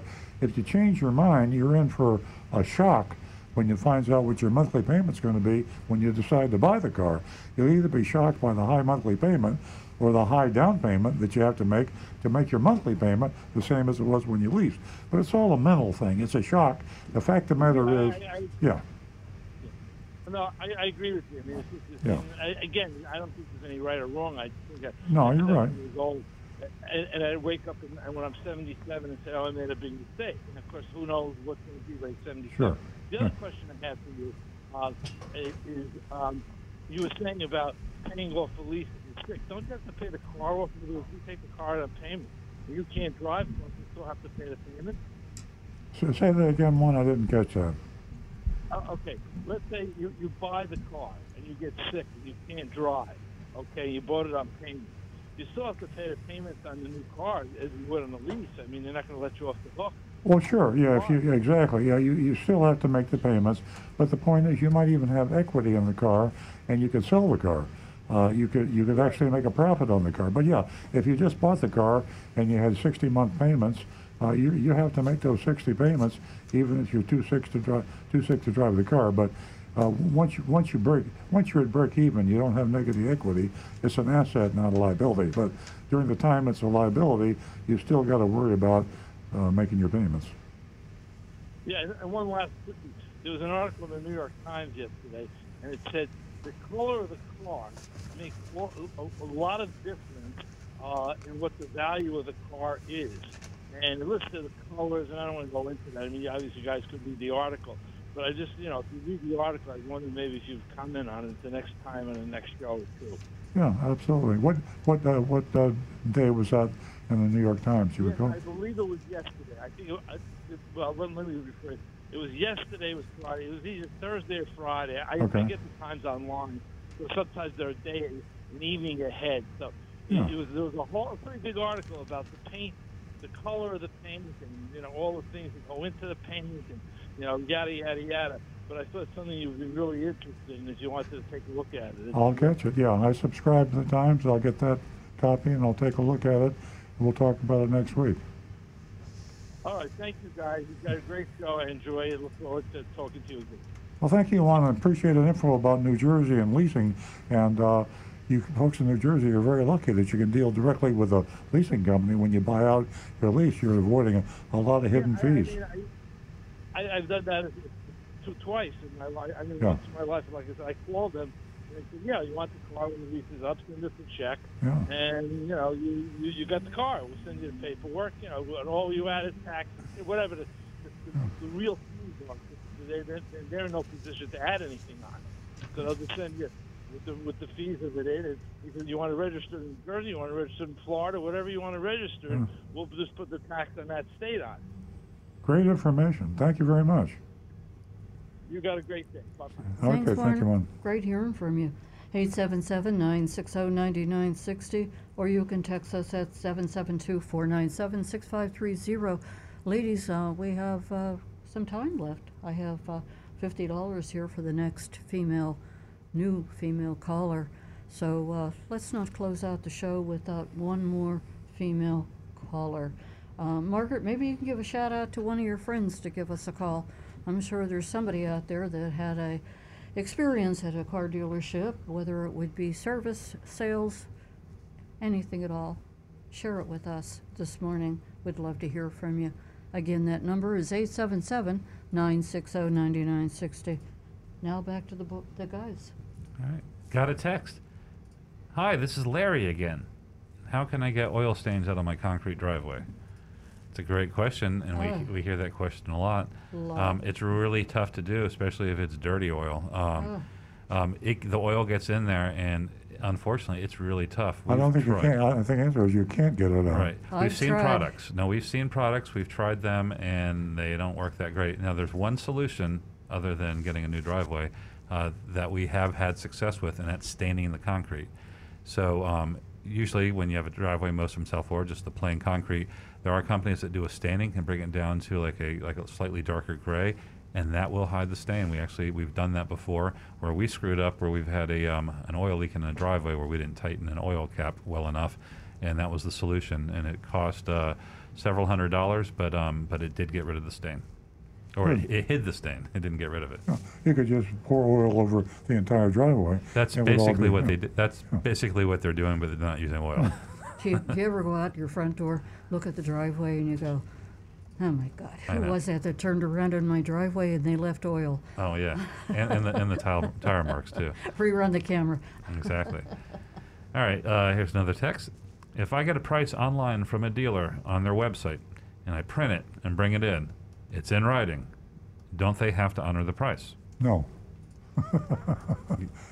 Care to elaborate? No, it's just all BS. I mean, you get a price online from the dealer doesn't mean anything. You'd be Price, surprised. the price is a lie, and uh, takes me back to my attacking our legislators and our regulators for ignoring uh, the constant breaking of the law by car dealers, and they do it all the time. And we, our mystery shopping report, I won't give anything away, but it was a lie in the uh, online price. Yes. So listen to the show more often and listen to these mystery shopping reports. There is a million ways they get out the price, and we, we, we, we call it out every time. Uh, the ultimate disclosure on their website is like dealer is not responsible for typographical errors. So anything printed on the site can be claimed to be an error. And also, there's rebates that you will not qualify for that are included in that price. And there are fees that will be added to that. There's no way. It's a mess. And yeah, um, we share your frustration. That's why, why we started a radio show. Our maximum number 202, totally ignore all dealer advertising. Yeah. Exactly. Okay, uh, we are going to go back to the phones. It is a happy moment. We are going to close the show with another female caller. Thank you for your support. And welcome to the show, Trish. And uh, you've won yourself $50. What can we do for you this morning? Well, I had an issue with when I brought my first car from a dealership, and they told me that because of my credit wasn't so good, that I can refinance after two years of paying on time, and you know making sure the payments are always there. And after the two years was up, and I made sure all my payments, they tell me that there is no such thing as refinancing the loan because of the type of loan I have. Trish, that's not true. Kind of stuck with it. It's that uh, they, they were, they were untrue in what they told you. You can refinance your car anytime you want to. It's usually a not a good idea too soon into the loan because the finance will give you a prepayment penalty, the bank or whatever, uh, will charge you a prepayment penalty early. Uh, but uh, at, a, at, at the right time, it definitely does pay if your credit improves to refinance your car. And you should look around. Uh, you also should have not believed the dealer when he gave you the first payment because you always should get several quotes from different banks or credit unions. And if the dealer wants to give you a quote too, that's fine. But typically, when you look at two or three places, you'll have a lower interest rate than if you just take the dealer's word for it. The bank that he used, he got a kickback, a commission. And the higher the interest rate he charged you, you know, the higher the commission he made. But yes, you should be able to refinance it. Go directly to the bank. Don't rely on the dealer. Go to your bank and say, what will you charge me in terms of prepayment to refinance the car and how much will I save? Probably will save a lot of money. Yeah, because I was doing 29.9%. That's a lot of what money. they charged yeah. me for interest rate. Wow. Plus, I had to put down almost, um, Yeah. I think it was like two, two to five percent, something like that. Well, if your credit is much better, you know, uh, if your your beacon score, your FICO score is much better, and your credit is much better today than it was two years ago, you'll save a lot of money. Yeah, definitely about two hundred points difference. Yeah. Amazing. Just uh, you know, doing doing a little research, and uh, you, you know, Earl and I we get uh, three estimates on everything. So you know, looking all of that up, your financing, you know, way ahead of the game is uh, you know it'll t- it'll real de- definitely uh, take you a long way. And there are three or four of them that you can look at, your own bank and several other options. And it will save Okay, you a I lot didn't of know money. My bank can do it. Sounds good. Okay, uh, Trish, um, I hope we've answered your questions. And we want to thank you for being a female caller and helping us here uh, to encourage other ladies to give us a call. Oh, no problem. Thank you. I'll wait to hear from you. Have a wonderful weekend. You too. Thanks. You're welcome. 877 960 9960, or you can text us at 772 497 6530. Don't forget, we have the mystery shopping report that'll be coming up um, shortly uh, from Essential Ford, and it's a doozy. Okay, we are going to go back to YouTube. Uh, Kyle's asking if the value of a car is several thousand less than the buyout price, how negotiable is that price with a leasing company? The, uh, re- re- repeat that again. The buyout price. If the value of the car, the the uh, what the actual value of the car is several thousand less than the buyout price, Oh, I see. can you negotiate that buyout price when dealing with a leasing company? Nope. Nope. The buyout price is in the contract. Ah, so it's just it's set and that's it. Mm-hmm. Ah, That's why most people don't um, end up buying their lease returns uh, leases at the end of the lease. Um, in some cases, um, it, makes sense. And sometimes, like we talked about earlier, um, you have to get out of the lease, and the only solution is to buy is to buy it out. But no, uh, that's set in the contract, and uh, and you got to pay that price. Yeah, lessors are so aggressive now that they're using the residual value to keep the lease payment down. So they raise the buyout price to keep the payment down, and uh, it's premeditated so they can lease more cars. They've suddenly realized that leasing is hugely more profitable to them because your likelihood of repeating with someone you lease from is much higher than repeating with someone you buy from. All right, we we got a text. Uh, oh, do we have a caller? We do, Stu. Awesome. Uh, we're going to go to uh, West Palm Beach and talk to Bobby. Good morning, Bobby. Hi, good morning, everybody. Welcome Um, back. You were talking about, thanks. You were talking about uh, service as a profit center for the car dealers, and I've used uh, some of your advice, Earl, and had some success with it. Right. In that I go to the different car, the different car dealers' websites and pick out the coupons for what service I need. So I'll go to Palm Beach Toyota and get the oil change coupon, and then I'll go to Delray Toyota and get the uh, alignment coupon. And then when I call to make my appointment, I'll just tell them I'm going to use more than one coupon. If you want my business, you got to take all the coupons. Great. And for the most part, it seems to work. They they make it sound like I, I'm changing, I don't know, like changing one of the commandments or something to, to, to do it. But um, but they usually go along doing it, and and the alternative is okay. Then I just won't get my brakes done there. I'll I'll take it to the other place that has the coupon, and see if they want my business. And that seems to work. So you don't have to get you don't you don't have to get too mad at the people you're talking to, um, but you do have to be sort of firm about it. Yeah. Sounds like you're in control. Yeah, it's uh, Bobby. I, that's great. I love it. And uh, Yeah. these coupons are a loss leader. Car dealers don't like the coupons, but they're necessarily evil. They want to get you in the door, and you're using their tool against them, and it works great. And you, you know, the the popular items, uh, maintenance items like oil changes, tire rotations, and balance, they have to advertise and talk about those prices, and they give you coupons. And so it's something you can really actually get an oil change where you, you actually make, uh, uh, they lose money. I mean, there's some of these uh, uh, specials they advertise, they actually can't make money on. So you're, you're, you're using that uh, to your advantage, and you hit it big with the brakes or the transmission or anything. If you have an expensive repair, that's where they really get you because you can't find out what a transmission overhaul costs. You can't find out really usually sometimes what a what a brake overhaul will cost. Uh, it's harder to get the prices on the high price items, and they get you in the door so they can say you have to have this expensive repair done, and you shouldn't drive the car the way it is. And then they got you. They they lost ten dollars on the oil change, and they made thousand dollars on the repair. So you you're onto their game, and you're beating them at their own game. Congratulations.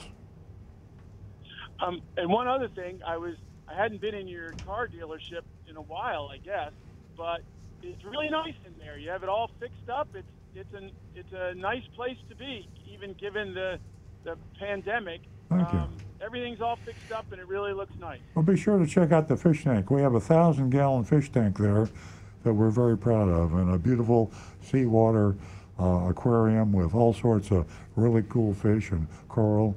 And uh, take a look at it next time you're in. Okay, I will. And it's nice you got your own car wash now. yeah, absolutely. Thanks, Bobby. Thank you, Bobby. I'll talk to you again. I think we're going to go back to Stu. Yep. Uh, uh, text for Rick. Uh, says, Hi, Rick. Steve from New Jersey. Months ago, you mentioned installing a clear plastic shield to protect your headlights. What were the results of your test? Thanks. P.S. I did the same with my new car, and the lights uh, um, have been well protected. It worked. All right. It worked. However, I do recommend find a professional with good experience to have those installed right. because of the shape of the headlights and to make them look good. It could be a sticky mess. Oh, Very frustrating. Oh, I, I, I fought with it. Oh, yeah, I could imagine that. Sounds like a project that can get out of hand very quickly. Yep. Um, next text says, uh, looking to buy a car for under 3000 from a private owner at a local auto shop. Um, should I have the car checked out at a different shop to be sure it's okay? or should I just buy it? Also, what should I look for before purchasing? You know that answer. So I do. Um, yeah, definitely take it to um, another shop. Um, hopefully, the, the guy selling it won't be offended, but this isn't personal; it's business. Um, you just got to protect yourself. Um, the if you bring it to a trusted mechanic that you know, somebody who's not selling it, um, they can go over and point out the things. Um, Rick could chime in on some specific things you want to look for. Um, but um, the best thing to do is get it to a third party just to take a look at it. And you should do that whether you're buying it from a, a, private buyer or, or a dealer, um, because oftentimes problems are passed along uh, to the new owners. Uh, Rick, what specifics should they be checking out that should be obvious to them? Obviously, any maintenance items, uh, brakes, tires, looking at the filters, light bulbs out. Uh, look for any electrical problems that they might be able to see, any drivability issues. You know, take it for a good test drive.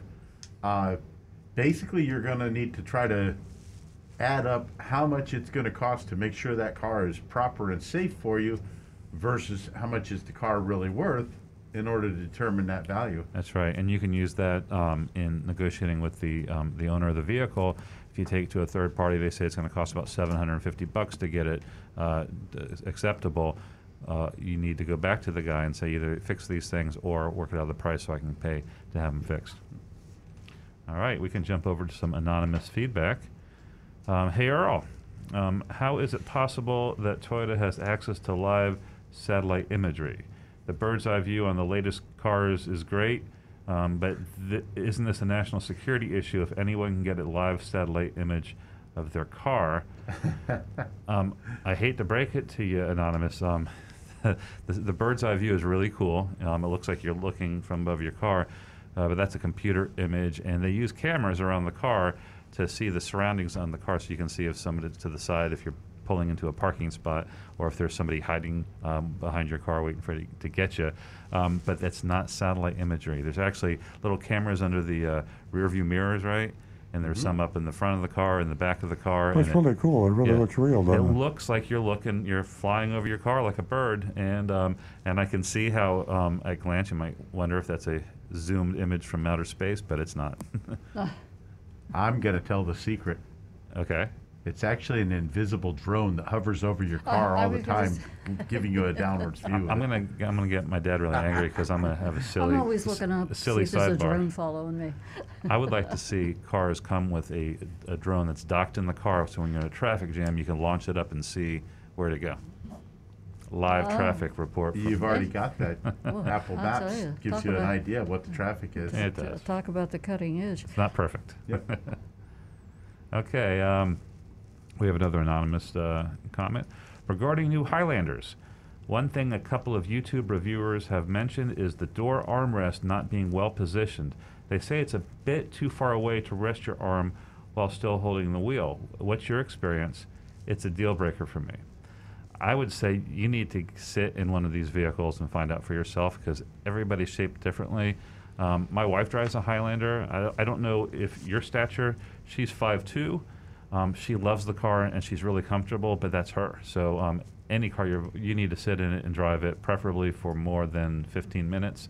If you can get an overnight test drive or at least a few hours and, and really get a feel for it, because there is nothing worse than spending fifty thousand dollars or forty five thousand dollars and hate You know, and not be CarMax uh, is advertising overnight test, uh, test drives, and every manufacturer should do that. I mean, every every Dealer, retailer should yeah. do that.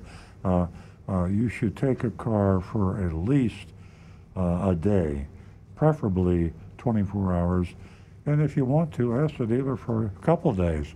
Uh, every car is built for different types of people, and as Stu said, uh, if you rush into a car and you find out there's something uncomfortable about it after you take delivery, you own the car. When you buy a car and you drive it home, the dealer will not take it back. Yeah. 99 out of 100 dealers will not take it back. We've seen situations where it's so uncomfortable, that people have been willing to, to spend thousands of dollars just to get out of their Oh, car. yeah. Six months down the road, a year down the road, when it's t- when it's too late to return the car, Yeah. and Yeah. they're willing to take the hit um, just to be comfortable. You know, it's uh, it's just amazing the number of people that don't take uh, a test drive, you know, and take into consideration that front seat, that driver's seat that you're going to spend so much time in.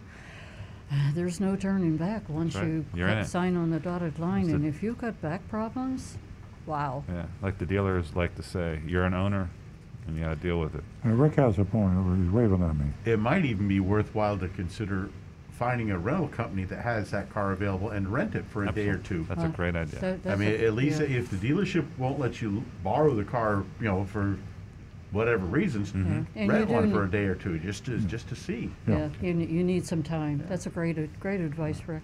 We got time for one more anonymous? Sure. Yes. Okay.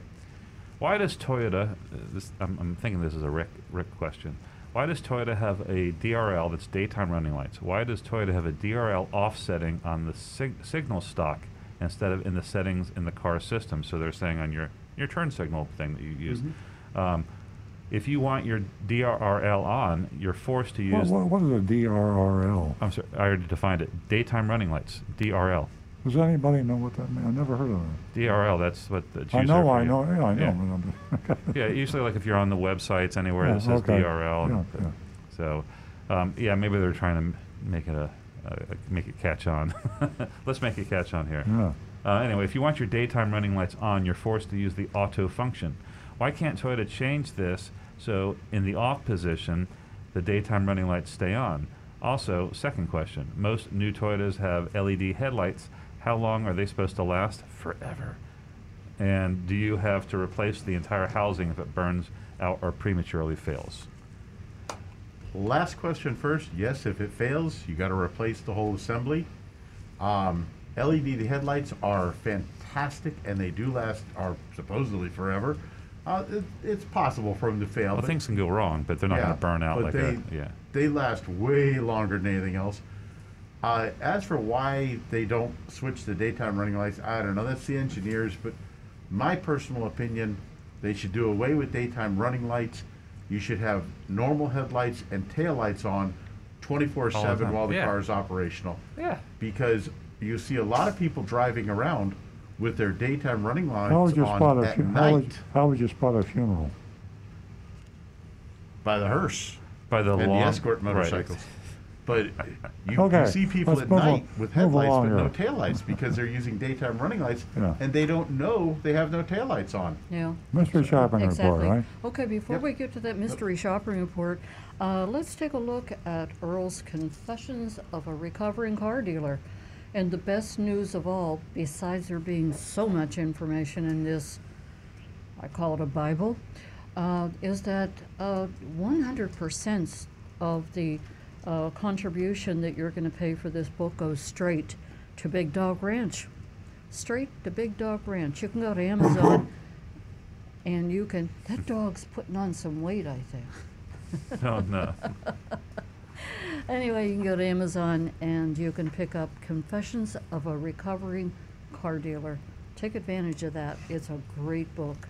It is quite an investment. Now we're going to get to the mystery shopping report from Essential Ford, and uh, the lines, uh, phone lines are closed, and we'd like you to vote on the mystery shopping report. Now back to the recovering car dealer. Yeah, we didn't talk about the mystery shopping report at the beginning of the show, but this is the unique feature of the show. This is an undercover shopper that we send in secretly to pretend to buy a Lisa car, and we do this every week, and it's a high point of the show. Our mystery shop is, was said, Essential Ford in Stuart, Florida.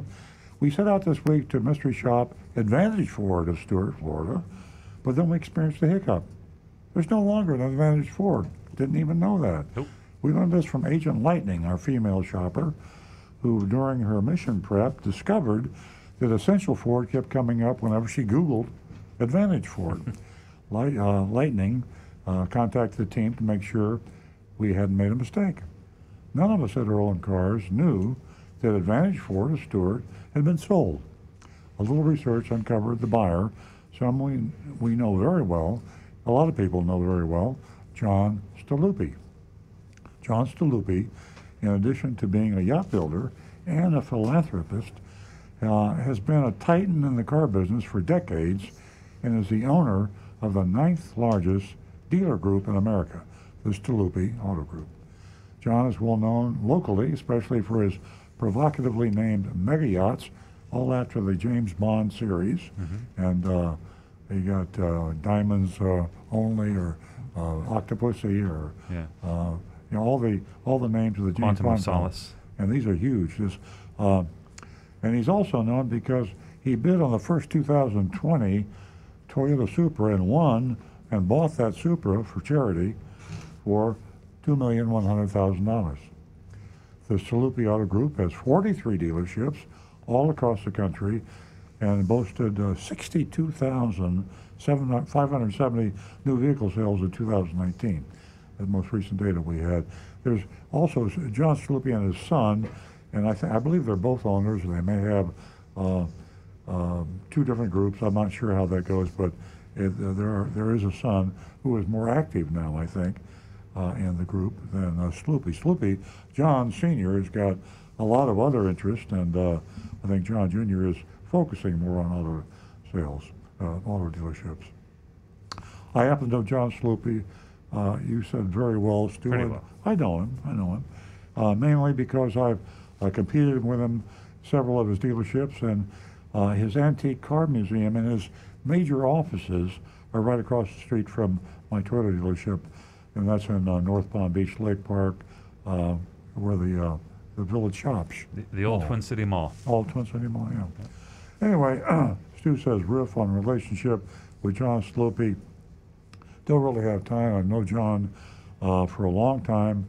He's a he's kind of like a recovering car dealer. I mean, uh, we go way back to uh, when I first started in the business, really, and uh, I used to have lunch with him, and uh, uh, he's a great guy. He's a lot of fun, and uh, extremely interesting guy. He used to own Palm Beach Toyota, right? Yeah, yeah, Yeah. Palm Beach Toyota, exactly. Um, I don't think we've ever mystery shopped a Staluppi dealership. It's tough to tell. John doesn't put his name on his buildings. However, we shopped this particular location when it was Vantage Ford Stuart. We were there last in May 2020 when Agent Thunder investigated an ad for Memorial Day sale that promised a 17500 off a sticker MSRP on new F-150s. Of course, the ad turned out to be bait and switch, and uh, Advantage Ford was given a poor grade of C. By the way, Advantage Ford, I think, had been there for a long time. Yeah. Family owned or one person owned it. Uh, it had to be there 25 or 30 years. Really surprised that uh, bought him out, but uh, he did. And uh, maybe he'll be making more moves into this area. A change in ownership means huge changes in all aspects of a dealership sometimes. Uh, sometimes a new owner cleans house, replaces a large number of employees with his own people. Sometimes they keep almost everyone except senior management. Case with the Rego Dodge, uh, the uh, Stan, uh, what was it, uh, Larry Morgan. Larry Morgan Group, um, big group, about the size of Sloopy's, bought out all the Arrigo stores, but the Arrigo brothers kept the name on the stores, and they also are doing the advertising. So, you know, the clowns you see on TV, very entertaining commercial, Arrigo. Uh, that's actually Larry Morgan owned now. They bought him about, what, six months ago? Yeah, it was earlier this year. Yeah. So uh, it's interesting to, see, interesting to be see what happens with Staluppi buying the uh, Advantage Ford. Uh, what kind of impact will this have? Well, we're going to find out. Agent Lightning went in. Well, hopefully we'll find out. Here's the report. I'll be speaking as if I were Agent Lightning. Before heading up to Stuart, I went, to, I went online to find my target vehicle on essentialford.com. That's their website, essentialford.com. Found a new two, uh, 2021 Ford Mustang GT Coupe Premium uh, in Shadow Black. The MSRP was $54,687, and the online price was $52,497. Or was it? You'll see what I mean by that a little later. MSRP 54000 manufacturer's suggested retail price. The 52097 price had a line crossed through it. Uh, there was no context or explanation, but the implication was that an even lower price was possible. When I got to the dealership, stepped inside the showroom, I was greeted by a very nice young lady who was wearing a mask. Everyone was wearing a mask. That's refreshing. She asked how she could help, and I told her I was there to buy a new Mustang. She said she'd get me a salesperson. She wasn't a salesman, she was a greeter. Yeah. She returned with Alex, who uh, led me to a nearby table and offered me a seat. Alex was the salesperson. I told Alex that I tried to buy a car there three years ago uh, when it was still Advantage Ford. I said I had a terrible experience, ended up buying from Mullinax. Alex said uh, I had good timing. Advantage Ford sold out and was under a new owner. He said the new owner fired everyone except maybe four people. I asked him who the new one was, but he didn't know. Didn't know the new owner. Uh, uh, however, uh, the new owner does want to change the way customers, and employees are treated, and of course, you'd expect him to say that. Alex went on to tell me about himself and how he had to leave the restaurant business because of COVID. A lot of people did. Very unfortunate. So far, he really loves the car business. He seemed like a genuine guy. We talked about the car I wanted, the 2021 um, Agent Lightning. I wanted the 2021 Mustang GT Premium. Then Alex collected my personal information, driver's license, and so on. He found the Shadow Black one. It seemed to be the same car I saw online, but the MSRP was 53,295, and the one online was 54,687. I told you, to remember that. But it was close enough. I, I let it go. Alex left to get a key, disappeared in the back. He came back a minute later to ask me where I wanted my payment to be. Hmm. Here we go. Car business. I think Only somebody in somebody car. made him Yeah. go back out there and Yeah, find out. That's yeah. what happened. I'm in Publix and I got the T-bone steak and the cashier says, no, where would you like your price on the steak to be? A dollar. Let me, well, let me get the manager. Let's talk turkey. Wait, I just want the steak. No, wait, no, wait, I want you to get a deal are on you, steak. want, are you going to take the steak home today? I said I wasn't connected with payment, uh, concerned with payment. I want to know what my bottom line out the door price would be. Boy, they gotta hate that. Alex said he'd l- get the specific numbers later and asked if I was okay with fifty thousand to sixty thousand. It gets you the steak for between eight dollars a pound and twenty-five dollars a Right. pound. Is that an acceptable range? I mean, yeah, fifty, ten thousand dollar range. I said that was okay. and he left again. Okay, he was back in a minute with a, a plate and a key, license plate and a key. He asked me to stand out front and he said he'd pull the vehicle around. I went outside and saw Alex parking a beautiful black Mustang. It was a stunning car. And I'll bet you this is what they told uh, this is what Agent Lightning told you, right? Yeah. She probably said, "Well, man, that was," and oh, it is. She sent me about a dozen pictures of the Oh car. man, that black. And see, this is where the car salespeople. You got a gorgeous, sexy car, man. Oh man, your you know your hormones take over. Your your mind goes in neutral, and you act on emotion. I love that black Mustang. I'll pay anything for that, and that's where they get you, folks. I'm telling you. I walked around it taking pictures, and she really did. That was because she wanted to, and she sent them to Stu. She loves the Mustang. Yeah. Jo- Jonathan Yeah. just had the the image up on the screen streaming, so, Uh, you- so you can see the yeah, car. Yeah. and it is a gorgeous car, and she loved it. She really did. Uh, and uh, she probably would have bought the car uh, and paid too much money for it had she not No, been in training. No, Agent Lightning is now seasoned. Oh, not She'll- now. No, no, no. She's I'm- better positioned. I'm talking about before we trained her. Oh yeah, yeah. Yeah. Uh, and now there was also an addendum sticker affixed to the glass near the Monroney label. The addendum added another $1,392 to the MSRP. It was for tint, VIN etch. Oh man, that's Mickey Mouse. 200 bucks for that. Wheel locks and auto butler. Now that sounds like a good deal. I mean, I got a butler for only seven hundred bucks. I mean, what? I'm just kidding. A butler. I'm joking. a butler. A butler. I got it. Yeah. I'd love a Oh, butler. Auto butler. Yeah. uh, the dealer's list price was fifty-four six eighty-seven. Dealer list price. Whoop! I realized this was the online price. The listing online included the addendum labels. It also labeled it MSRP. Now that's not right. In fact, it's a federal law violation. It was $1,392 more than the MSRP. And we got to believe that this was probably not premeditated, but it could have been. Don't we know. don't know. You don't know. Could have been the person that put the ad together Could have been the sales manager. You Well, just don't know why that happened. It's likely an automated thing because it's on all their listings. So, Yeah. um, yeah, it's it might be an, something they overlooked. Yeah. But Ser- it's a serious thing to overlook. Uh, we took a, gr- a great test drive. This thing was fun. Uh, on the way back, I gushed about the car. I, I told Alex I wanted to see the numbers.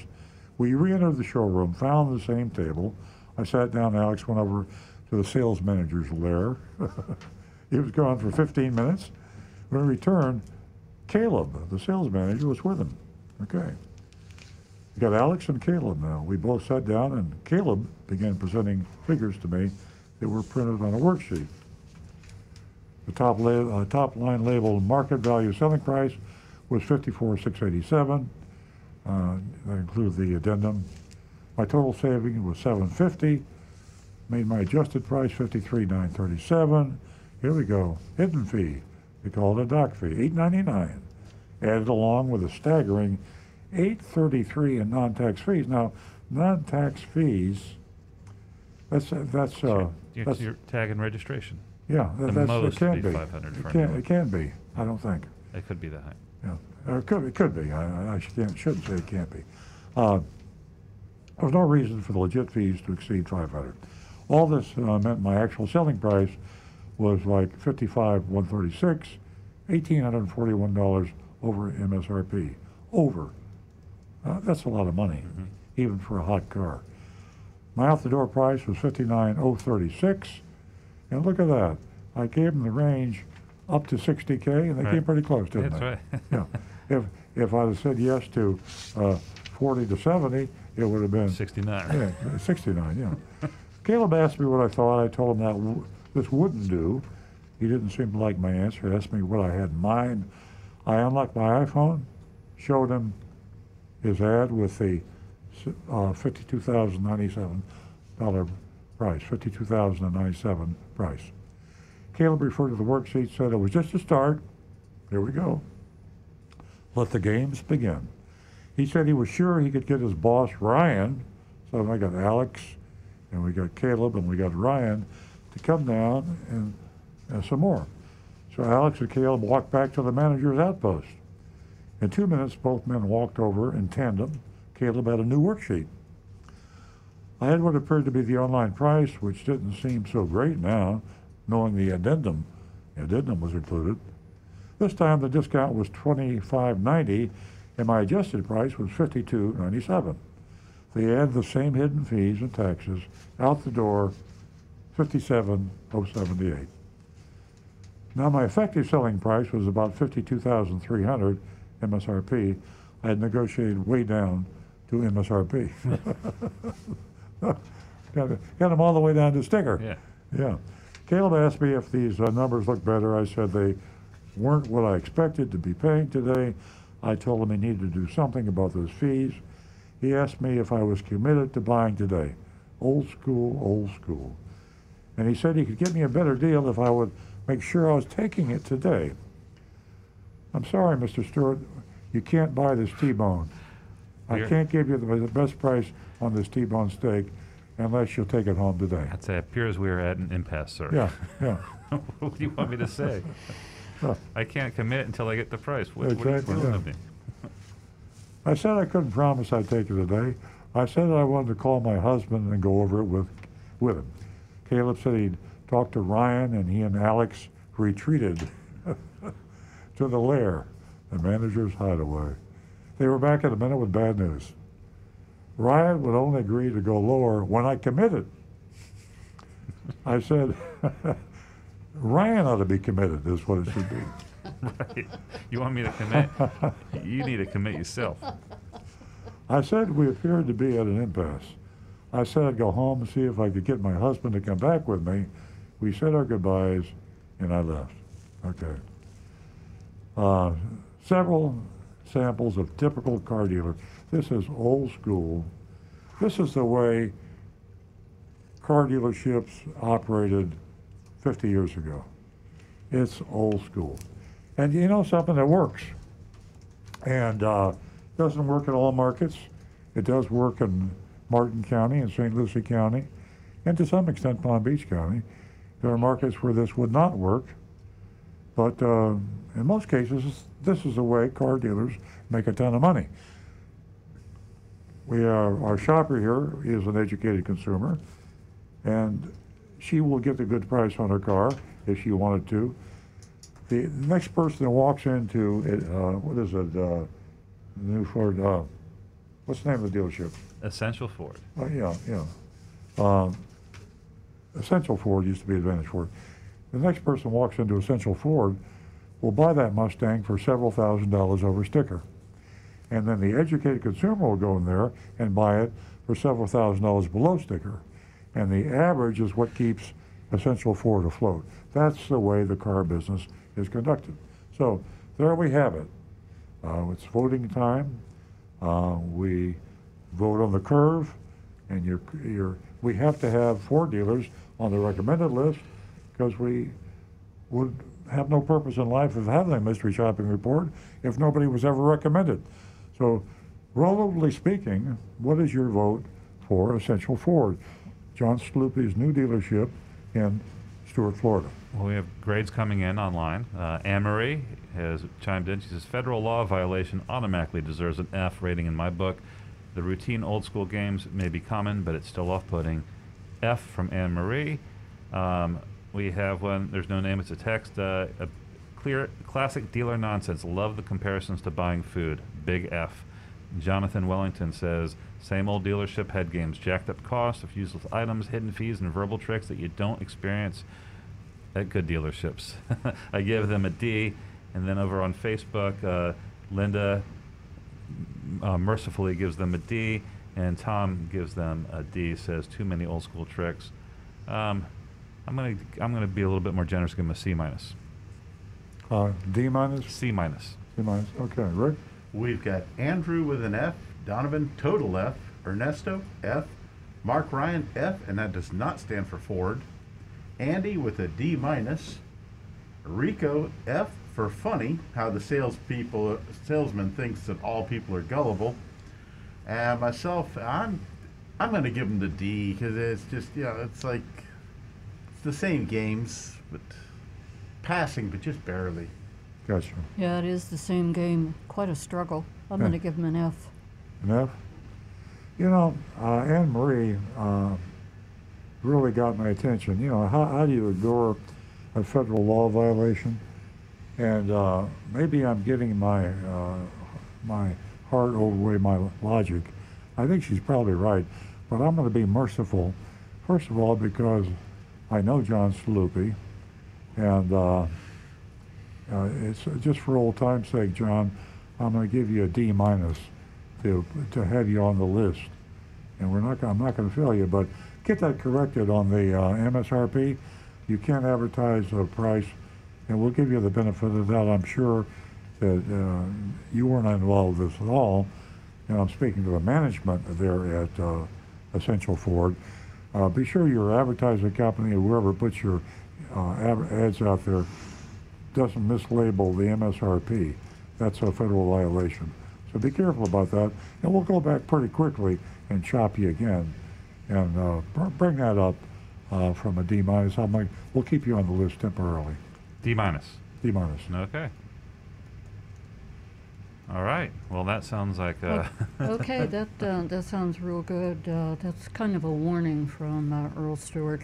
And uh, again, I'm going to mention uh, earlsvigilantes.com. You can go to Earl on Cars and you can get all the information on that.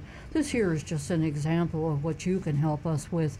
We, uh, we try to expose these guys every week, but it's uh, really difficult without your help. That's earlsvigilantes.com. Uh, with all of that, we thank you for tuning in to Earl Stewart on Cars. We are happy to be with you. Hope we've answered your questions this morning. We'll see you next week right back here, Saturday morning, 8 a.m.